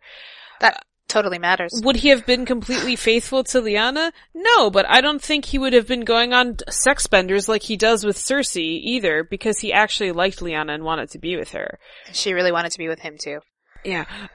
We're sarcastic with that. Um, for all his flaws, this is my favorite part. For all his flaws, his spendthrift nature, his overindulgence in alcohol and women, his ambivalent views towards formal duties of the king, none of them doomed Westeros and could have been easily, and, and could have been easily survived had he left a legitimate heir. Yeah. This is like the home run of, Where do we start? well, let's start with this concept that Cersei is an unreliable narrator. She does have a lot of projections. We were talking about this. She does have a lot of self-indulgent thoughts and solipsistic thoughts. well, there's a difference between being an unreliable narrator and like, you know, twisting facts and just making shit up. Like from a Doylist perspective, what would be the point of that exactly? Yeah, like, like Cersei has a very specific lens through which she understands how things were. So, oh, I was so kind to Sansa, but what would her just making up this abuse do? Like this is this is a woman whose idea of you know healthy loving sex isn't exactly vanilla. So if she has a problem with the way he's behaving, And he had a problem with the way he was behaving Yeah. too. Like, I, I don't know if I can emphasize this enough. She, she thinks of them as abuses. She confronts him and says, you hurt me, and he looked ashamed of himself. And then it's just like, oh, it's the wine. yeah, but th- th- then she threw something in his face. Yeah. So obviously she's also abusive. So Yeah. the, the, the reaction to being, ab- right, the reaction to being abused, like, we're not excusing her reactions to it, but this doesn't negate the fact that he raped her and he, he, his actions were completely over the line. Mhm. You know, there's people that get uncomfortable calling it rape because, well, she was his wife, but Oh, again, we're not interested in your moral God. what is this? 1930. like, we're not interested. Okay. in having this discussion with you. But, you know, Julia, we're poisoning the word rape if we use it too liberally. Okay. Go go fuck yourself. Um, and then, like, all of this too, like, somehow it would be justified because, No, like this is all her fault because she refuses to have the children of the man who raped her. yeah. And, you know, we judge Cersei for a lot of her actions, but we absolutely do not judge her for wanting to, you know, control the conditions of her pregnancy and control her body with the only source of recourse that she has. And doomed Westeros. Okay. Drama I mean, it was a politically stupid decision, yes. but like that's kind of a separate argument. Yeah. And like, let's talk about how, you know what, actually Robert's debt might be dooming Westeros more than anything else right now. Yeah, So, suck on that. probably. And you know, we're we're totally for this whole hereditary mo- hereditary monarchy thing. We should we think it should totally be supported at all Yeah, costs. we so. love the feudal order and we want it to be upheld at all Yeah. costs, so we're very concerned that Cersei controlling her reproduction was such a we're very concerned that by the fact that the current king is not actually genetically related to the previous king. Also, the fact that the Westerosi have absolutely no understanding of how genetics work and recessive Yeah. traits, like, Yeah, and, and the uh, topic for another day, but we have zero interest in romanticizing Robert's feelings for Lyanna. no, It's, zero, a, it's a, a sexual obsession at best, at this point. Like, darling, she was not that into you. Get over it. and he just had to like keep it, al- he's like a grown man child who can't deal with himself. He's kind of a tragic figure, but alright. And he he's like just like determined to stuff her in the fridge. You know, like this was all about me. Damn it. Right. Yeah, And this isn't would the Robert hour. And he wouldn't have been going on sex benders if Cersei had been such a bitch. Yeah, Alright. your sister never would have treated me so. Yeah. From what we know of Lyanna, she probably would have done a lot worse. Um, Yeah. So but that's, like, like I, we don't want to, like, I don't want to excuse like her deception of her husband. That wasn't cool at all. But, like, you know, one doesn't negate the other. exactly. And she can still be a victim of abuse and rape and be, you know, problematically deceptive about these children who she claims are her husband's. yeah, and she can still be an abuser herself, which she Yes. was. And Absolutely. she fucking killed him, and I don't think that was supposed to be like a cheer-worthy moment. No. Um, but we just, yeah, we have no interest in, in underplaying her abuse. So no, I don't think Cersei has had a healthy sexual relationship. No. Well, speaking of Cersei as an abuser, let's talk about her mothering skills. Well, you're the mother. my Sunyan doesn't really count, so I I'm would- like an expert on all mothers now. yes, Are you you shoving for, me into this pigeonhole? you idealized motherhood. Alright. um, no, I'm just saying, speak with your agency as a mother because I think it's an interesting perspective. Um, well, we actually got an ask when we solicited for asks. Um, do you think that Cersei actually loves her children, or does she just see them as extensions of themselves and like, a source of potential power? And what do you think, Kylie? I don't think those are mutually exclusive. Yeah, that's probably true. Um, I mean, you know, Cersei's capacity to love is interesting because again, she loved Jaime for her part when she thought Jaime was her. Okay, let me read you a passage of some of her interaction with Tommen, and it'll probably speak for itself. Okay, so they're talking about Margaery, uh, who's married to Tommen right now, but they're not having sex because he's eight. Um, so Margaery has given Tommen some innocuous advice about, like, you know, interacting with his subjects or something like that. So he says, Margaery says, a deal too much, Cersei snapped. For half a groat, I'd gladly have her tongue torn out. Don't say that! Tommen shouted suddenly, his round little face turning red. You leave her tongue alone. Don't you touch her. I'm the king, not you. She stared at him, incredulous. What did you say? I'm the king. I get to say who has their tongues torn out, not you. I won't let you hurt Margaery. I won't. I forbid it. Cersei took him by the ear and dragged him squealing to the door, where she found Sir Boros, Boros Blount standing guard. Sir Boros, his grace has forgotten himself. Kindly escort him to his bedchamber. Bring up Pate. Pate is uh, Tommen's whipping boy. This time, I want Tommen to whip the boy himself. He is to continue until the boy is bleeding from both cheeks. If his grace refuses or says one word of protest, summon Qyburn and let him tell him to remove Pate's tongue, so his grace can learn the cost of insolence. As you command, Sir Boros huffed, glancing at the king uneasily. Your grace, please come with me. So that is how Cersei disciplines her children. What an ideal mother. no, I mean, Cersei's quite an abusive parent.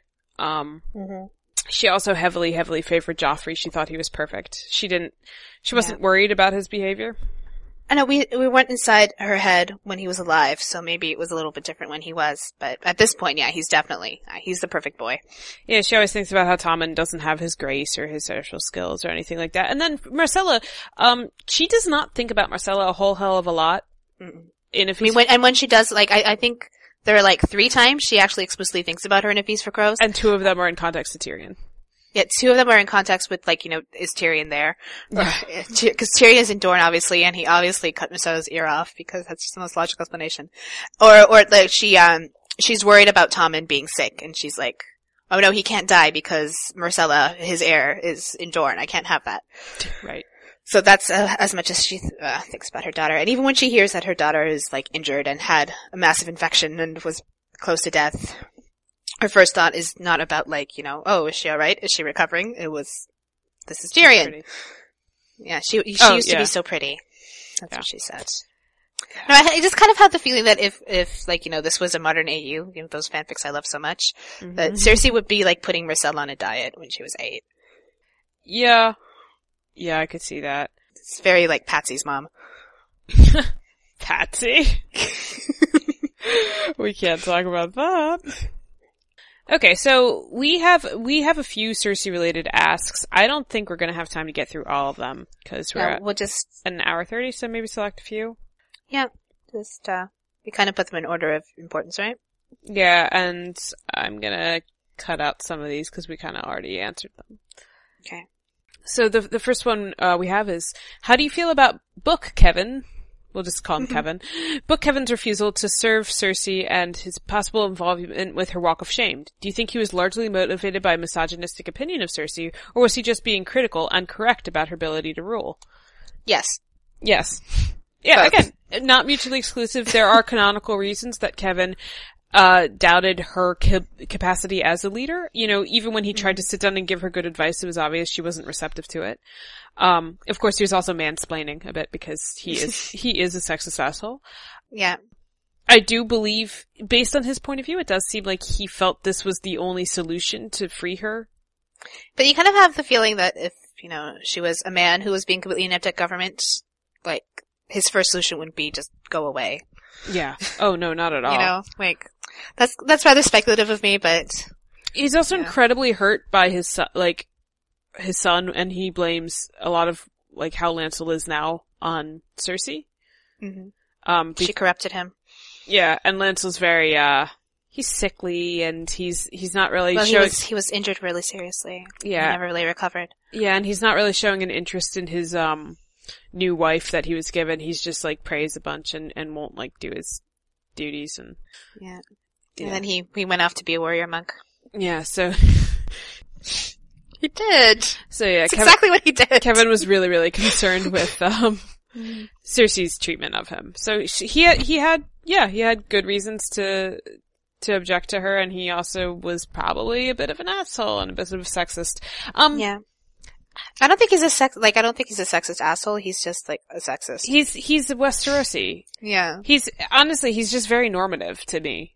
Yeah. I think that's just, like, he, he doesn't question the way the world is.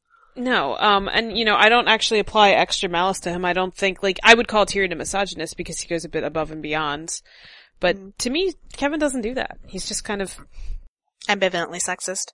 Yeah, he's just a dude living in Westeros, so of course he's gonna be sexist. And yeah, when you idolize Tywin, that's gonna mess you up too. Tywin. Uh, I just can't get over how he wanted to kill Elia's children and then return her. Yeah, what? How did he think that would have gone? Take her back. we don't want this anymore.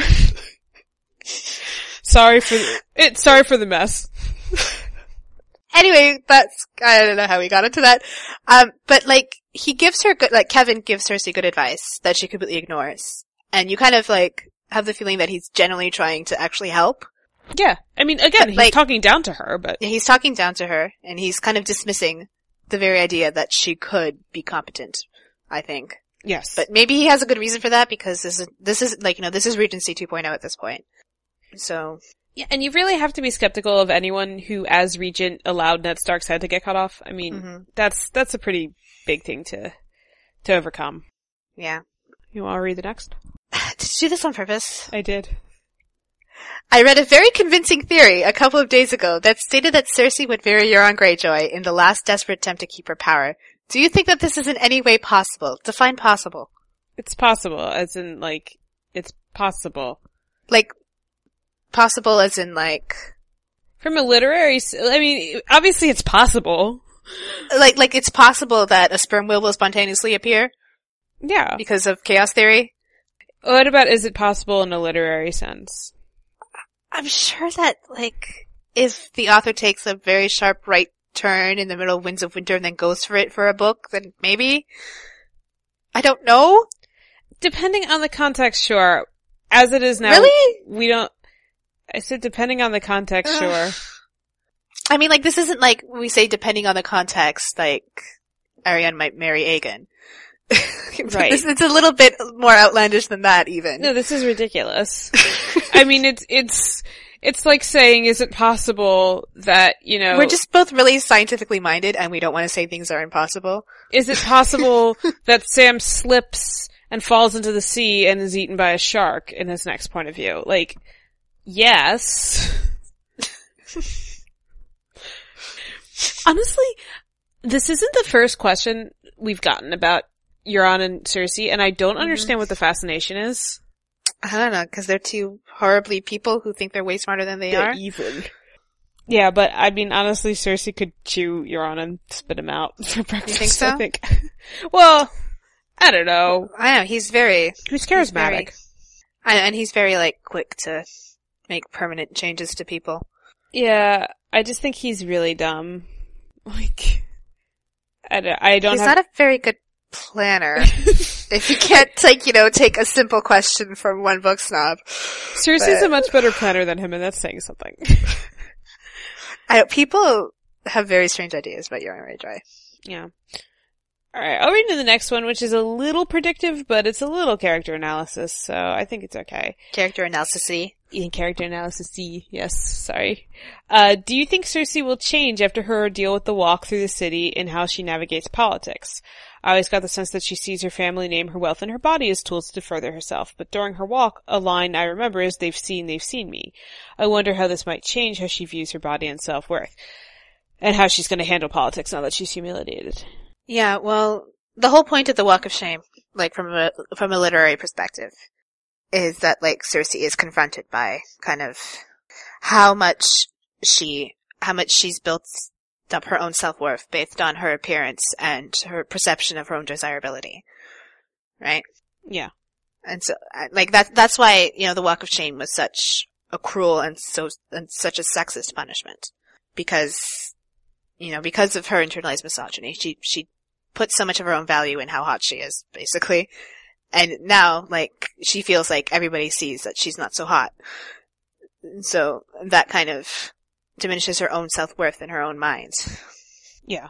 So, of course it, of course it's gonna change Yeah. how she navigates politics. And it, ugh, we only see her post-walk through Kevan's stupid normative eyes, that pit. And he's all like, oh, she's so, like, cowed and submissive. He's like the least Which- observant person also, like, in my opinion. So, and, and he, he has some pretty, uh, weird thoughts about her too sometimes. Yeah, like, she was the most lovely maiden, or whatever. Yeah. Uh, Was there ever a maiden so pleasant to look upon? Yeah, like Kevan. So I don't think he's a very trustworthy dude. So just because Kevan's saying she's cowed, I guess is what we're saying. It doesn't really mean she's cowed, but she certainly doesn't feel beautiful herself anymore, Yeah. and that's that. That's how she viewed her power coming from. Yeah. So of of course that's going to approach like change her approach. Uh, I don't want to say how because I don't have my copy of Winds of Winter in front of me.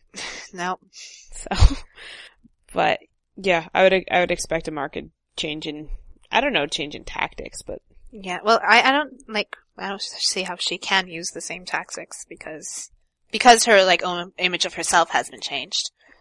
What, what man will take her sexual advances seriously at that point, which is kind of the point of the walk of shame from the faith's point of view, right? right.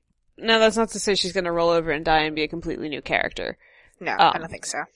but I think it is going to be fascinating when you you have this much internalized misogyny and you're confronted with this very misogynistic truth. And Yeah. that's really just cuts to the core. Cause like, those damn Westerosi, like, they seem to think this is a very convincing political argument that they saw her naked. So, you know. They really do. Yeah.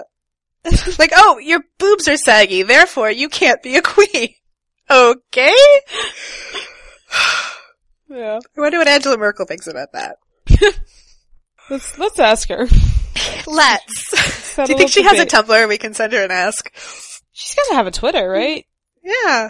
I'm sure of it. Yeah, let's, let's troll the Chancellor of Germany. Why not? Um, you can do the next. Okay, um, what were some of Cersei's best political decisions? As in, what actions of hers accomplished what she wanted instead of accomplishing the opposite?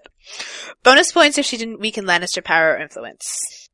Well, she would have died had she not killed Robert, probably, right?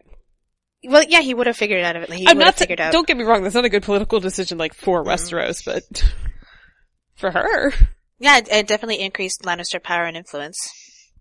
Did it that. Yeah. And, um, Qyburn is like, he's a good choice for Master of Whispers. And Varys obviously wasn't very, not a good choice for that, but, um, But- there are so many other problems with Qyburn. And she No, but he's like, good at this fight. him. no. But he seems, he seems to be good at the gathering of the information. Best political decision, Jesus Christ. She agreed that she should have appointed a Master of Arms, but then she immediately thought that she was going to use this to troll the Martells. or not the Martells, the, the, Tyr- uh, the Tyrells. The Tyrells, yeah, by appointing a Dornishman. Yeah. Yeah. which would upset them because they're racist. no, it's like because it, she's just like she makes this comment where where Loras is like he's like giving Tommen some jousting tips, and she's like, "Oh no, don't do that. That's not your job. That's the Master of Arms' job." Because you know she's afraid that Tommen will catch the gaze from Loras, and Loras is like, "Um, we don't have a Master of Master of Arms. You have an appointed one." And she makes this comment just like, well, you know, with all the stuff I had to do, all the, these kingdoms to run, and, you know, a husband to mourn, I overlooked the crucial matter of appointing a master of arms. And you cannot tell if she's sarcastic or not. yeah, Because it is kind of crucial. yeah, a little bit. So- I mean, whoever said that she made good political decisions? I'm kind of, I kind of can't think This of is one. this is where the cartoonish villain um criticism comes from, you know, What? because we can't think of any good decisions that she made. no, buy A Feast for Crows. I don't know. I don't think the point of her character is that she's making these wonderful decisions. You know, if you if you want if you want to read a point of view about a queen making decisions and some are politically good and some are less so, go read Dany's chapters. we didn't talk to, about her as a foil, but do we have to? God, we, well, I mean, it, they foil they foil themselves. Yeah, I mean, like, I, I think uh, Martin had lamented at one point that they weren't in the same book. Well, because of his geog- geographical split because then you don't see the parallels and the contrast between them. it would have fit so well too, um, with the But she has Jon to be contrasted with in Identity, Dragons, so she yeah. did okay. it. Well, this is why I read it all as one big book. Mm-hmm. Yeah, I mean, I should think it's rather obvious the way that they're foils. And which is why a lot of people also think that she's a candidate for younger, more beautiful queen, even though we say that doesn't make sense because it doesn't make sense. Yep, because like, Because there's no true Prophecies. one younger, beautiful queen. If like she, why are we taking this prophecy at face value? I mean, like you see it all the time, like people making predictions. So like, oh no, this can't happen because of this prophecy, and you're just like, you can't see me twitching over podcast feed, but yeah. like, did you guys read Harry Potter? Like, Cause she kinda, you know, gets into the whole point about how human choice has a lot to do with prophecies. Yeah, Wasn't Def- Neville Longbottom, right? yeah, Okay. but it could have been. exactly. It wasn't. It wasn't because Voldemort chose Harry. Yeah. Spoiler. So yeah, can't think of any good decisions that she made. I really can't. I'm sorry, Cersei. I mean, I, I kind of sort of defend her decision to arm the faith. Kind of. I I see where she's coming from, and it wasn't the. No, I mean it was pretty bad, dude. But like, it was kind of like a fait accompli because, like, there were Yeah. armed men stopping her from entering the sept.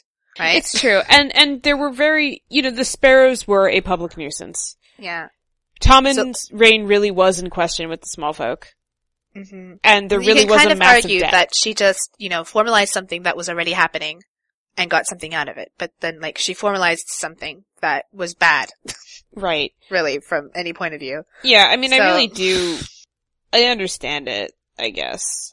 Um, I mean, on the Cersei scale, scale of stupid decisions, it's probably one of the lowest ones, I think. Even I think Operation Kill Trystane was one of her best plans. No, like, like it's so stupid that a lot of people don't believe it. like, Even for Cersei, this is dumb. yeah. like even even like Nymeria Sand, the master of planning, was just like, what?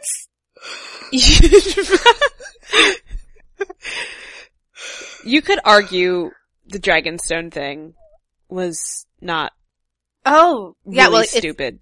Your goal is to get rid of Loras, If your goal is to get rid of Loras Tyrell, but it also did lift the siege mm-hmm. and freed up the important. ships to deal with the Ironborn, which is which awesome. she didn't give a fuck about. Like She she, was doesn't just give- like, Yeah, but Yeah. lifting the siege is important.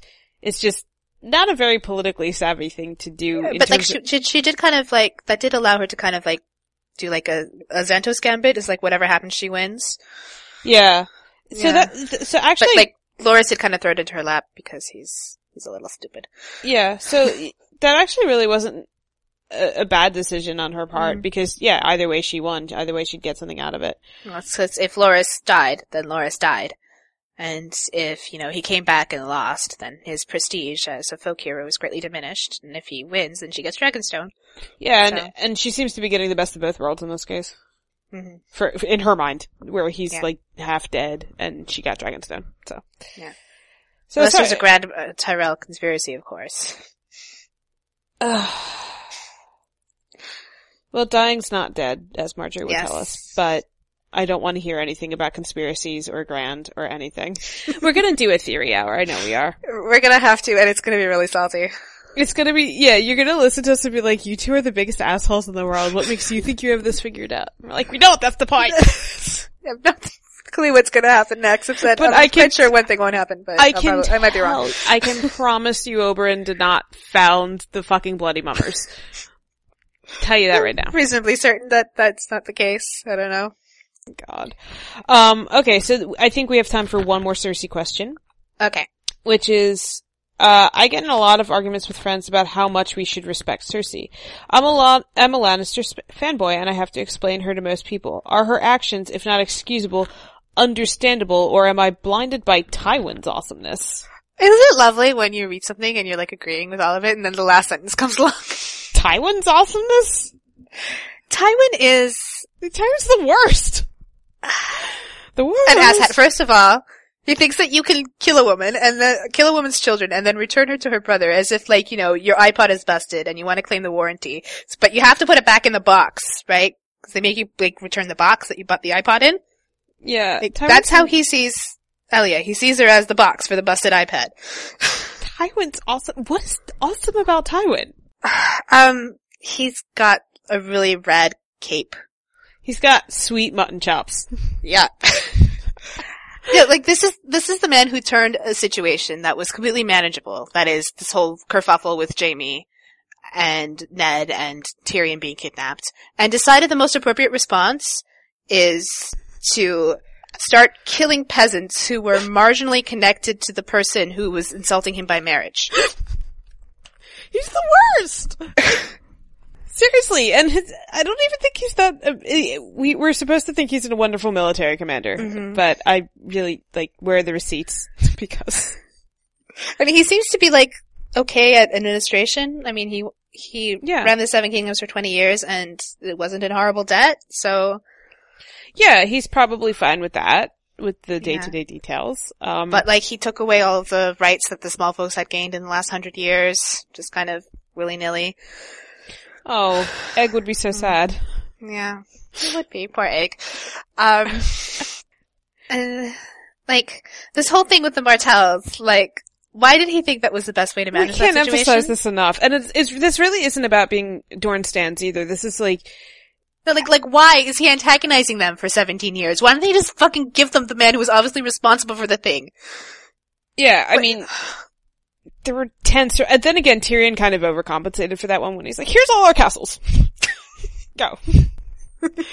but, uh, no, so, I don't know, if you're blinded, if, if you were calling Tywin awesome, then yes, you're blinded by whatever awesomeness you're By his fabulous, fabulous bling. imagining. But, um, the thing is, I certainly get into arguments about how her actions are, they're definitely not excusable.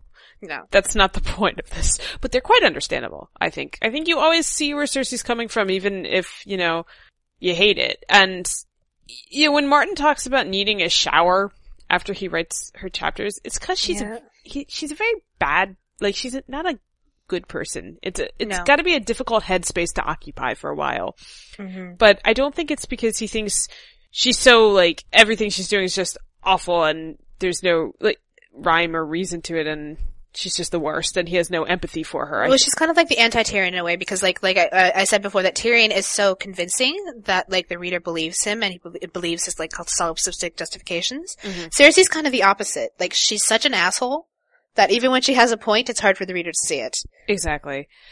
But she definitely, because they're very good foils, like you really, when you take some time to think through all this, she really does tend to have a point, half, like, at least in what she's doing, and there's a, there's a clear logic. Yeah, but like her whole like her whole overarching concern is kind of so petty, you know, like with Yeah. Margaery and everything, Oh yeah. and the way that she prioritizes that over absolutely everything.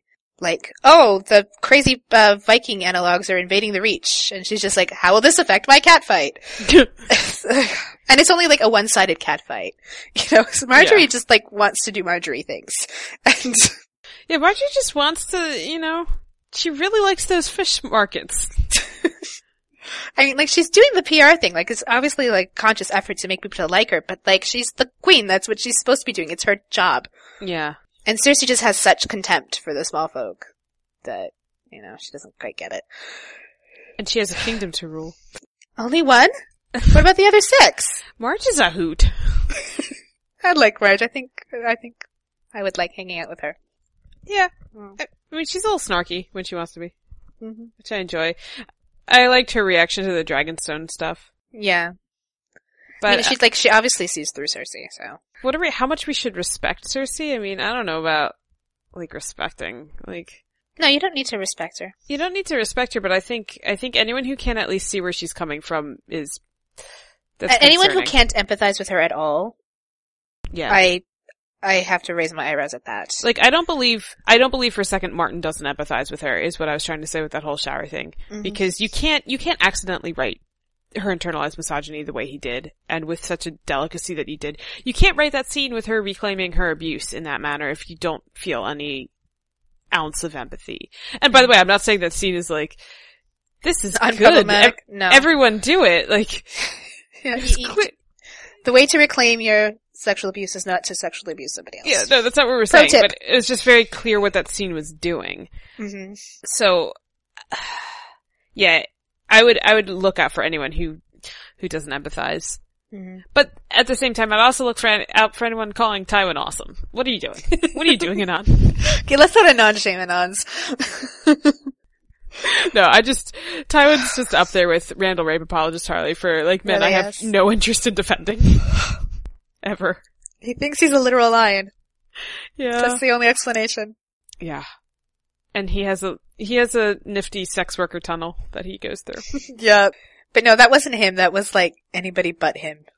Because everything he says should be taken at face value. Do people believe that? Quite a few people. Varys dug the tunnel. Yeah. Severus dug the tunnel because he knew that one day he could say something mean about Tywin to Tyrion. Yeah, well that sounds about like the Littlefinger conspiracy. Uh, but yeah, so those, those were all the questions we, we have time for. Any closing thoughts on Cersei? Um, Cersei is an extremely interesting literary character.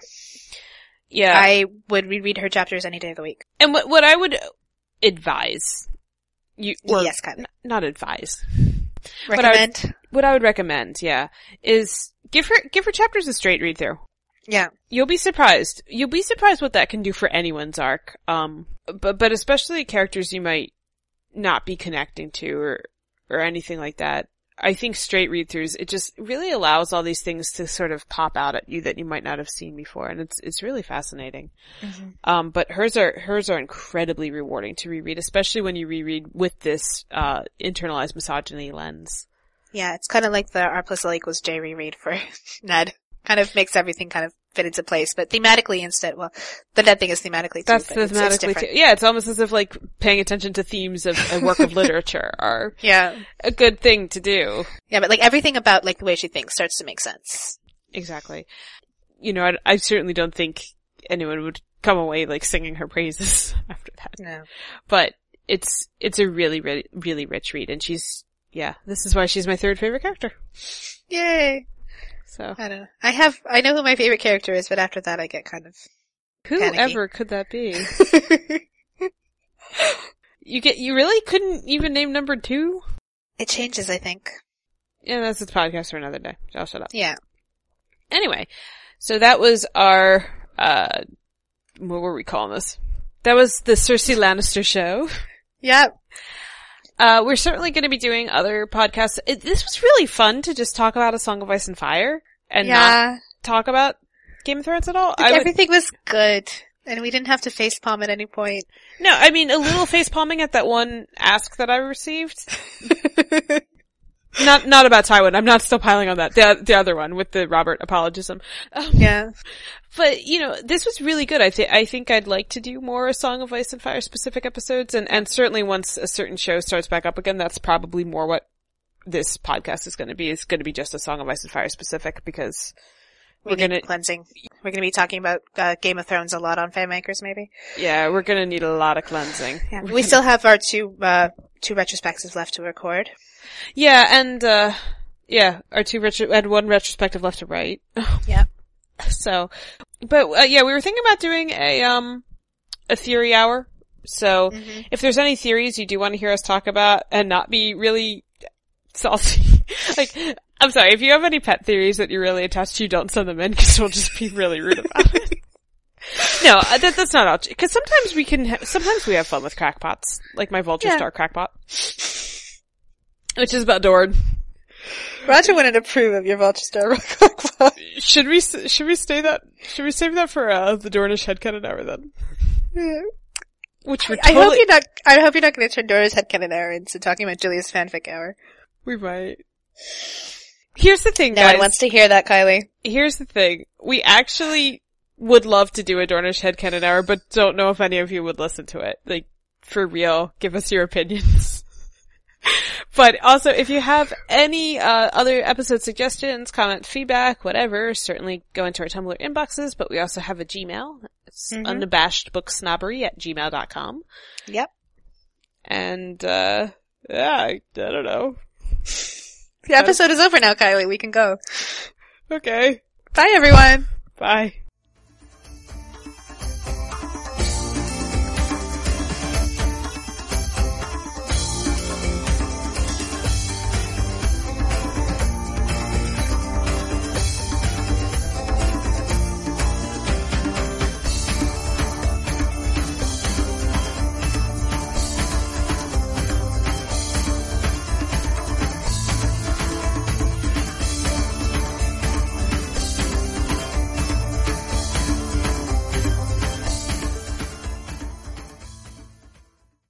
So I got my doc open, and I'm all ready. Hello I'm and to- welcome to the Unabashed Book Snobbery.